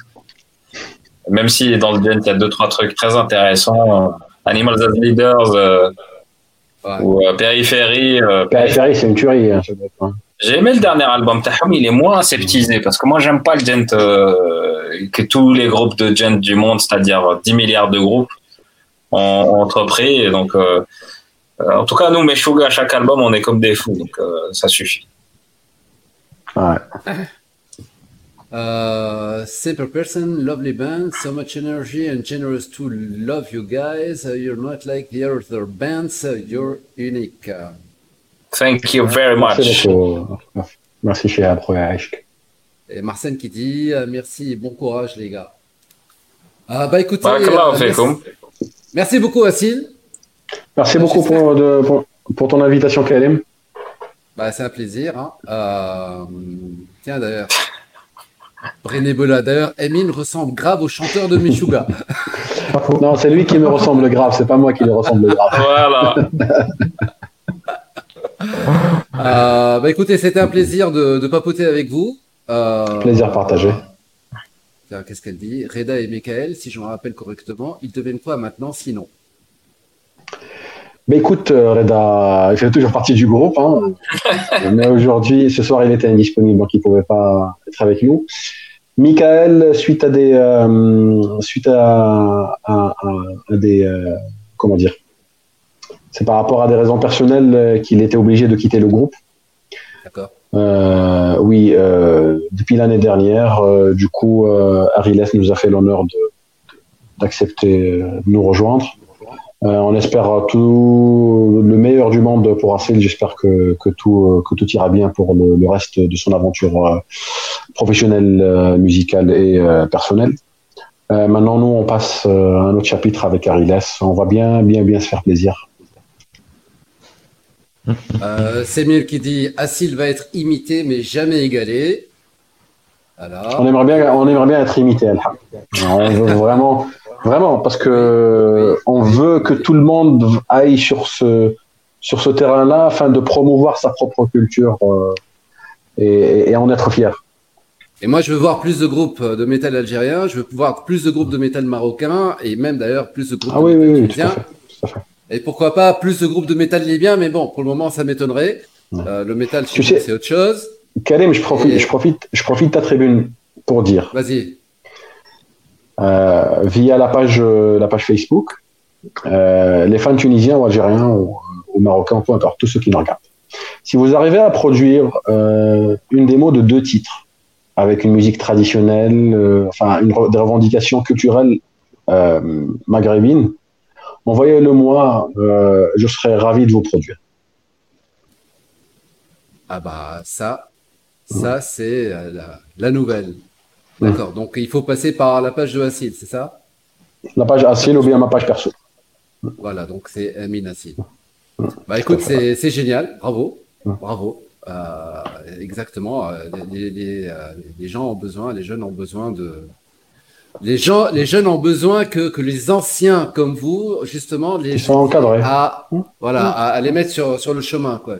C'est un devoir, hein, c'est même pas, c'est un devoir. On a l'obligation de faire ça. en fait. Tiens, euh, ça là qui, qui dit euh, métal égyptien, par contre, euh, n'est pas mal du tout. Alors tu, euh, j'ouvre la parenthèse euh, qui a l'air de t'énerver. C'est quoi ton problème avec l'Égypte? C'est c'est la musique égyptienne ou c'est Non, euh, non, j'ai aucun problème, Non, non, c'est juste une blague. C'est par rapport au, par rapport au match de foot de 2009. Moi, j'arrive pas encore à oublier, mais ah d'accord. non, non, non, non, non, j'ai des amis égyptiens, on a des fans égyptiens, on est vraiment, vraiment euh, ravis euh, qui, qui, qui, qui nous soutiennent. C'était juste une blague, hein, juste pour rigoler. Ah mais de toute façon bon, euh, c'est c'est vrai qu'il y, a des- il y a des groupes pas mal même, actuellement qui, qui sont en train de, qui sont vraiment très underground, mais qui, qui sont, euh, il y a une scène qui est en train de, de se développer. آه فوالا أسيل الموسيقى الجزائرية الأصلية معنا آه مزيج من الاسطنبولي أسيل عالم آخر هذه عربية فصحى فسيحة. تبهدلت بينا. غادي عليك فسيحة. فصيحة بالصاد ماشي بالسين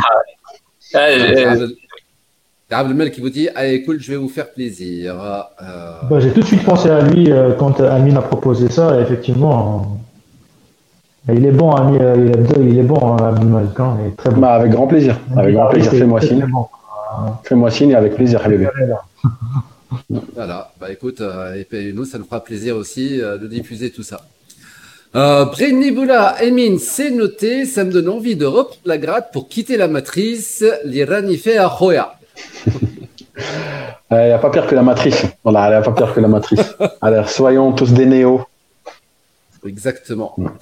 Euh, que, que dans ce cas, toi, tu, tu seras l'oracle. Morpheus. Morpheus. euh, Ou la telle. Très bien. C'est bien d'ailleurs, ils sont en train de faire des. J'ouvre une parenthèse aussi, ils sont en train de faire des rediffs là ces derniers jours de, de Matrix. Mais bon, Matrix, moi je préfère ouais. le premier en fait. Ouais, Bon, les deux derniers, c'était un peu moins.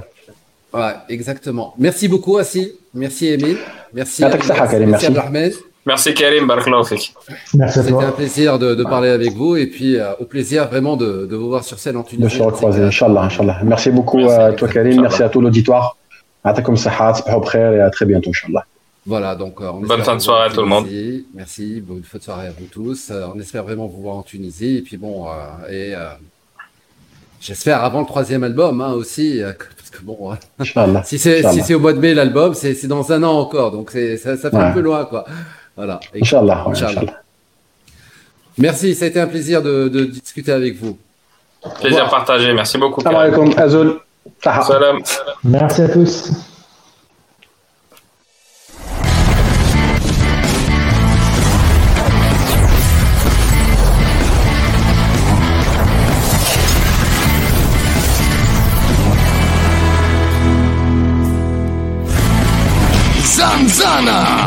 L'émission métal.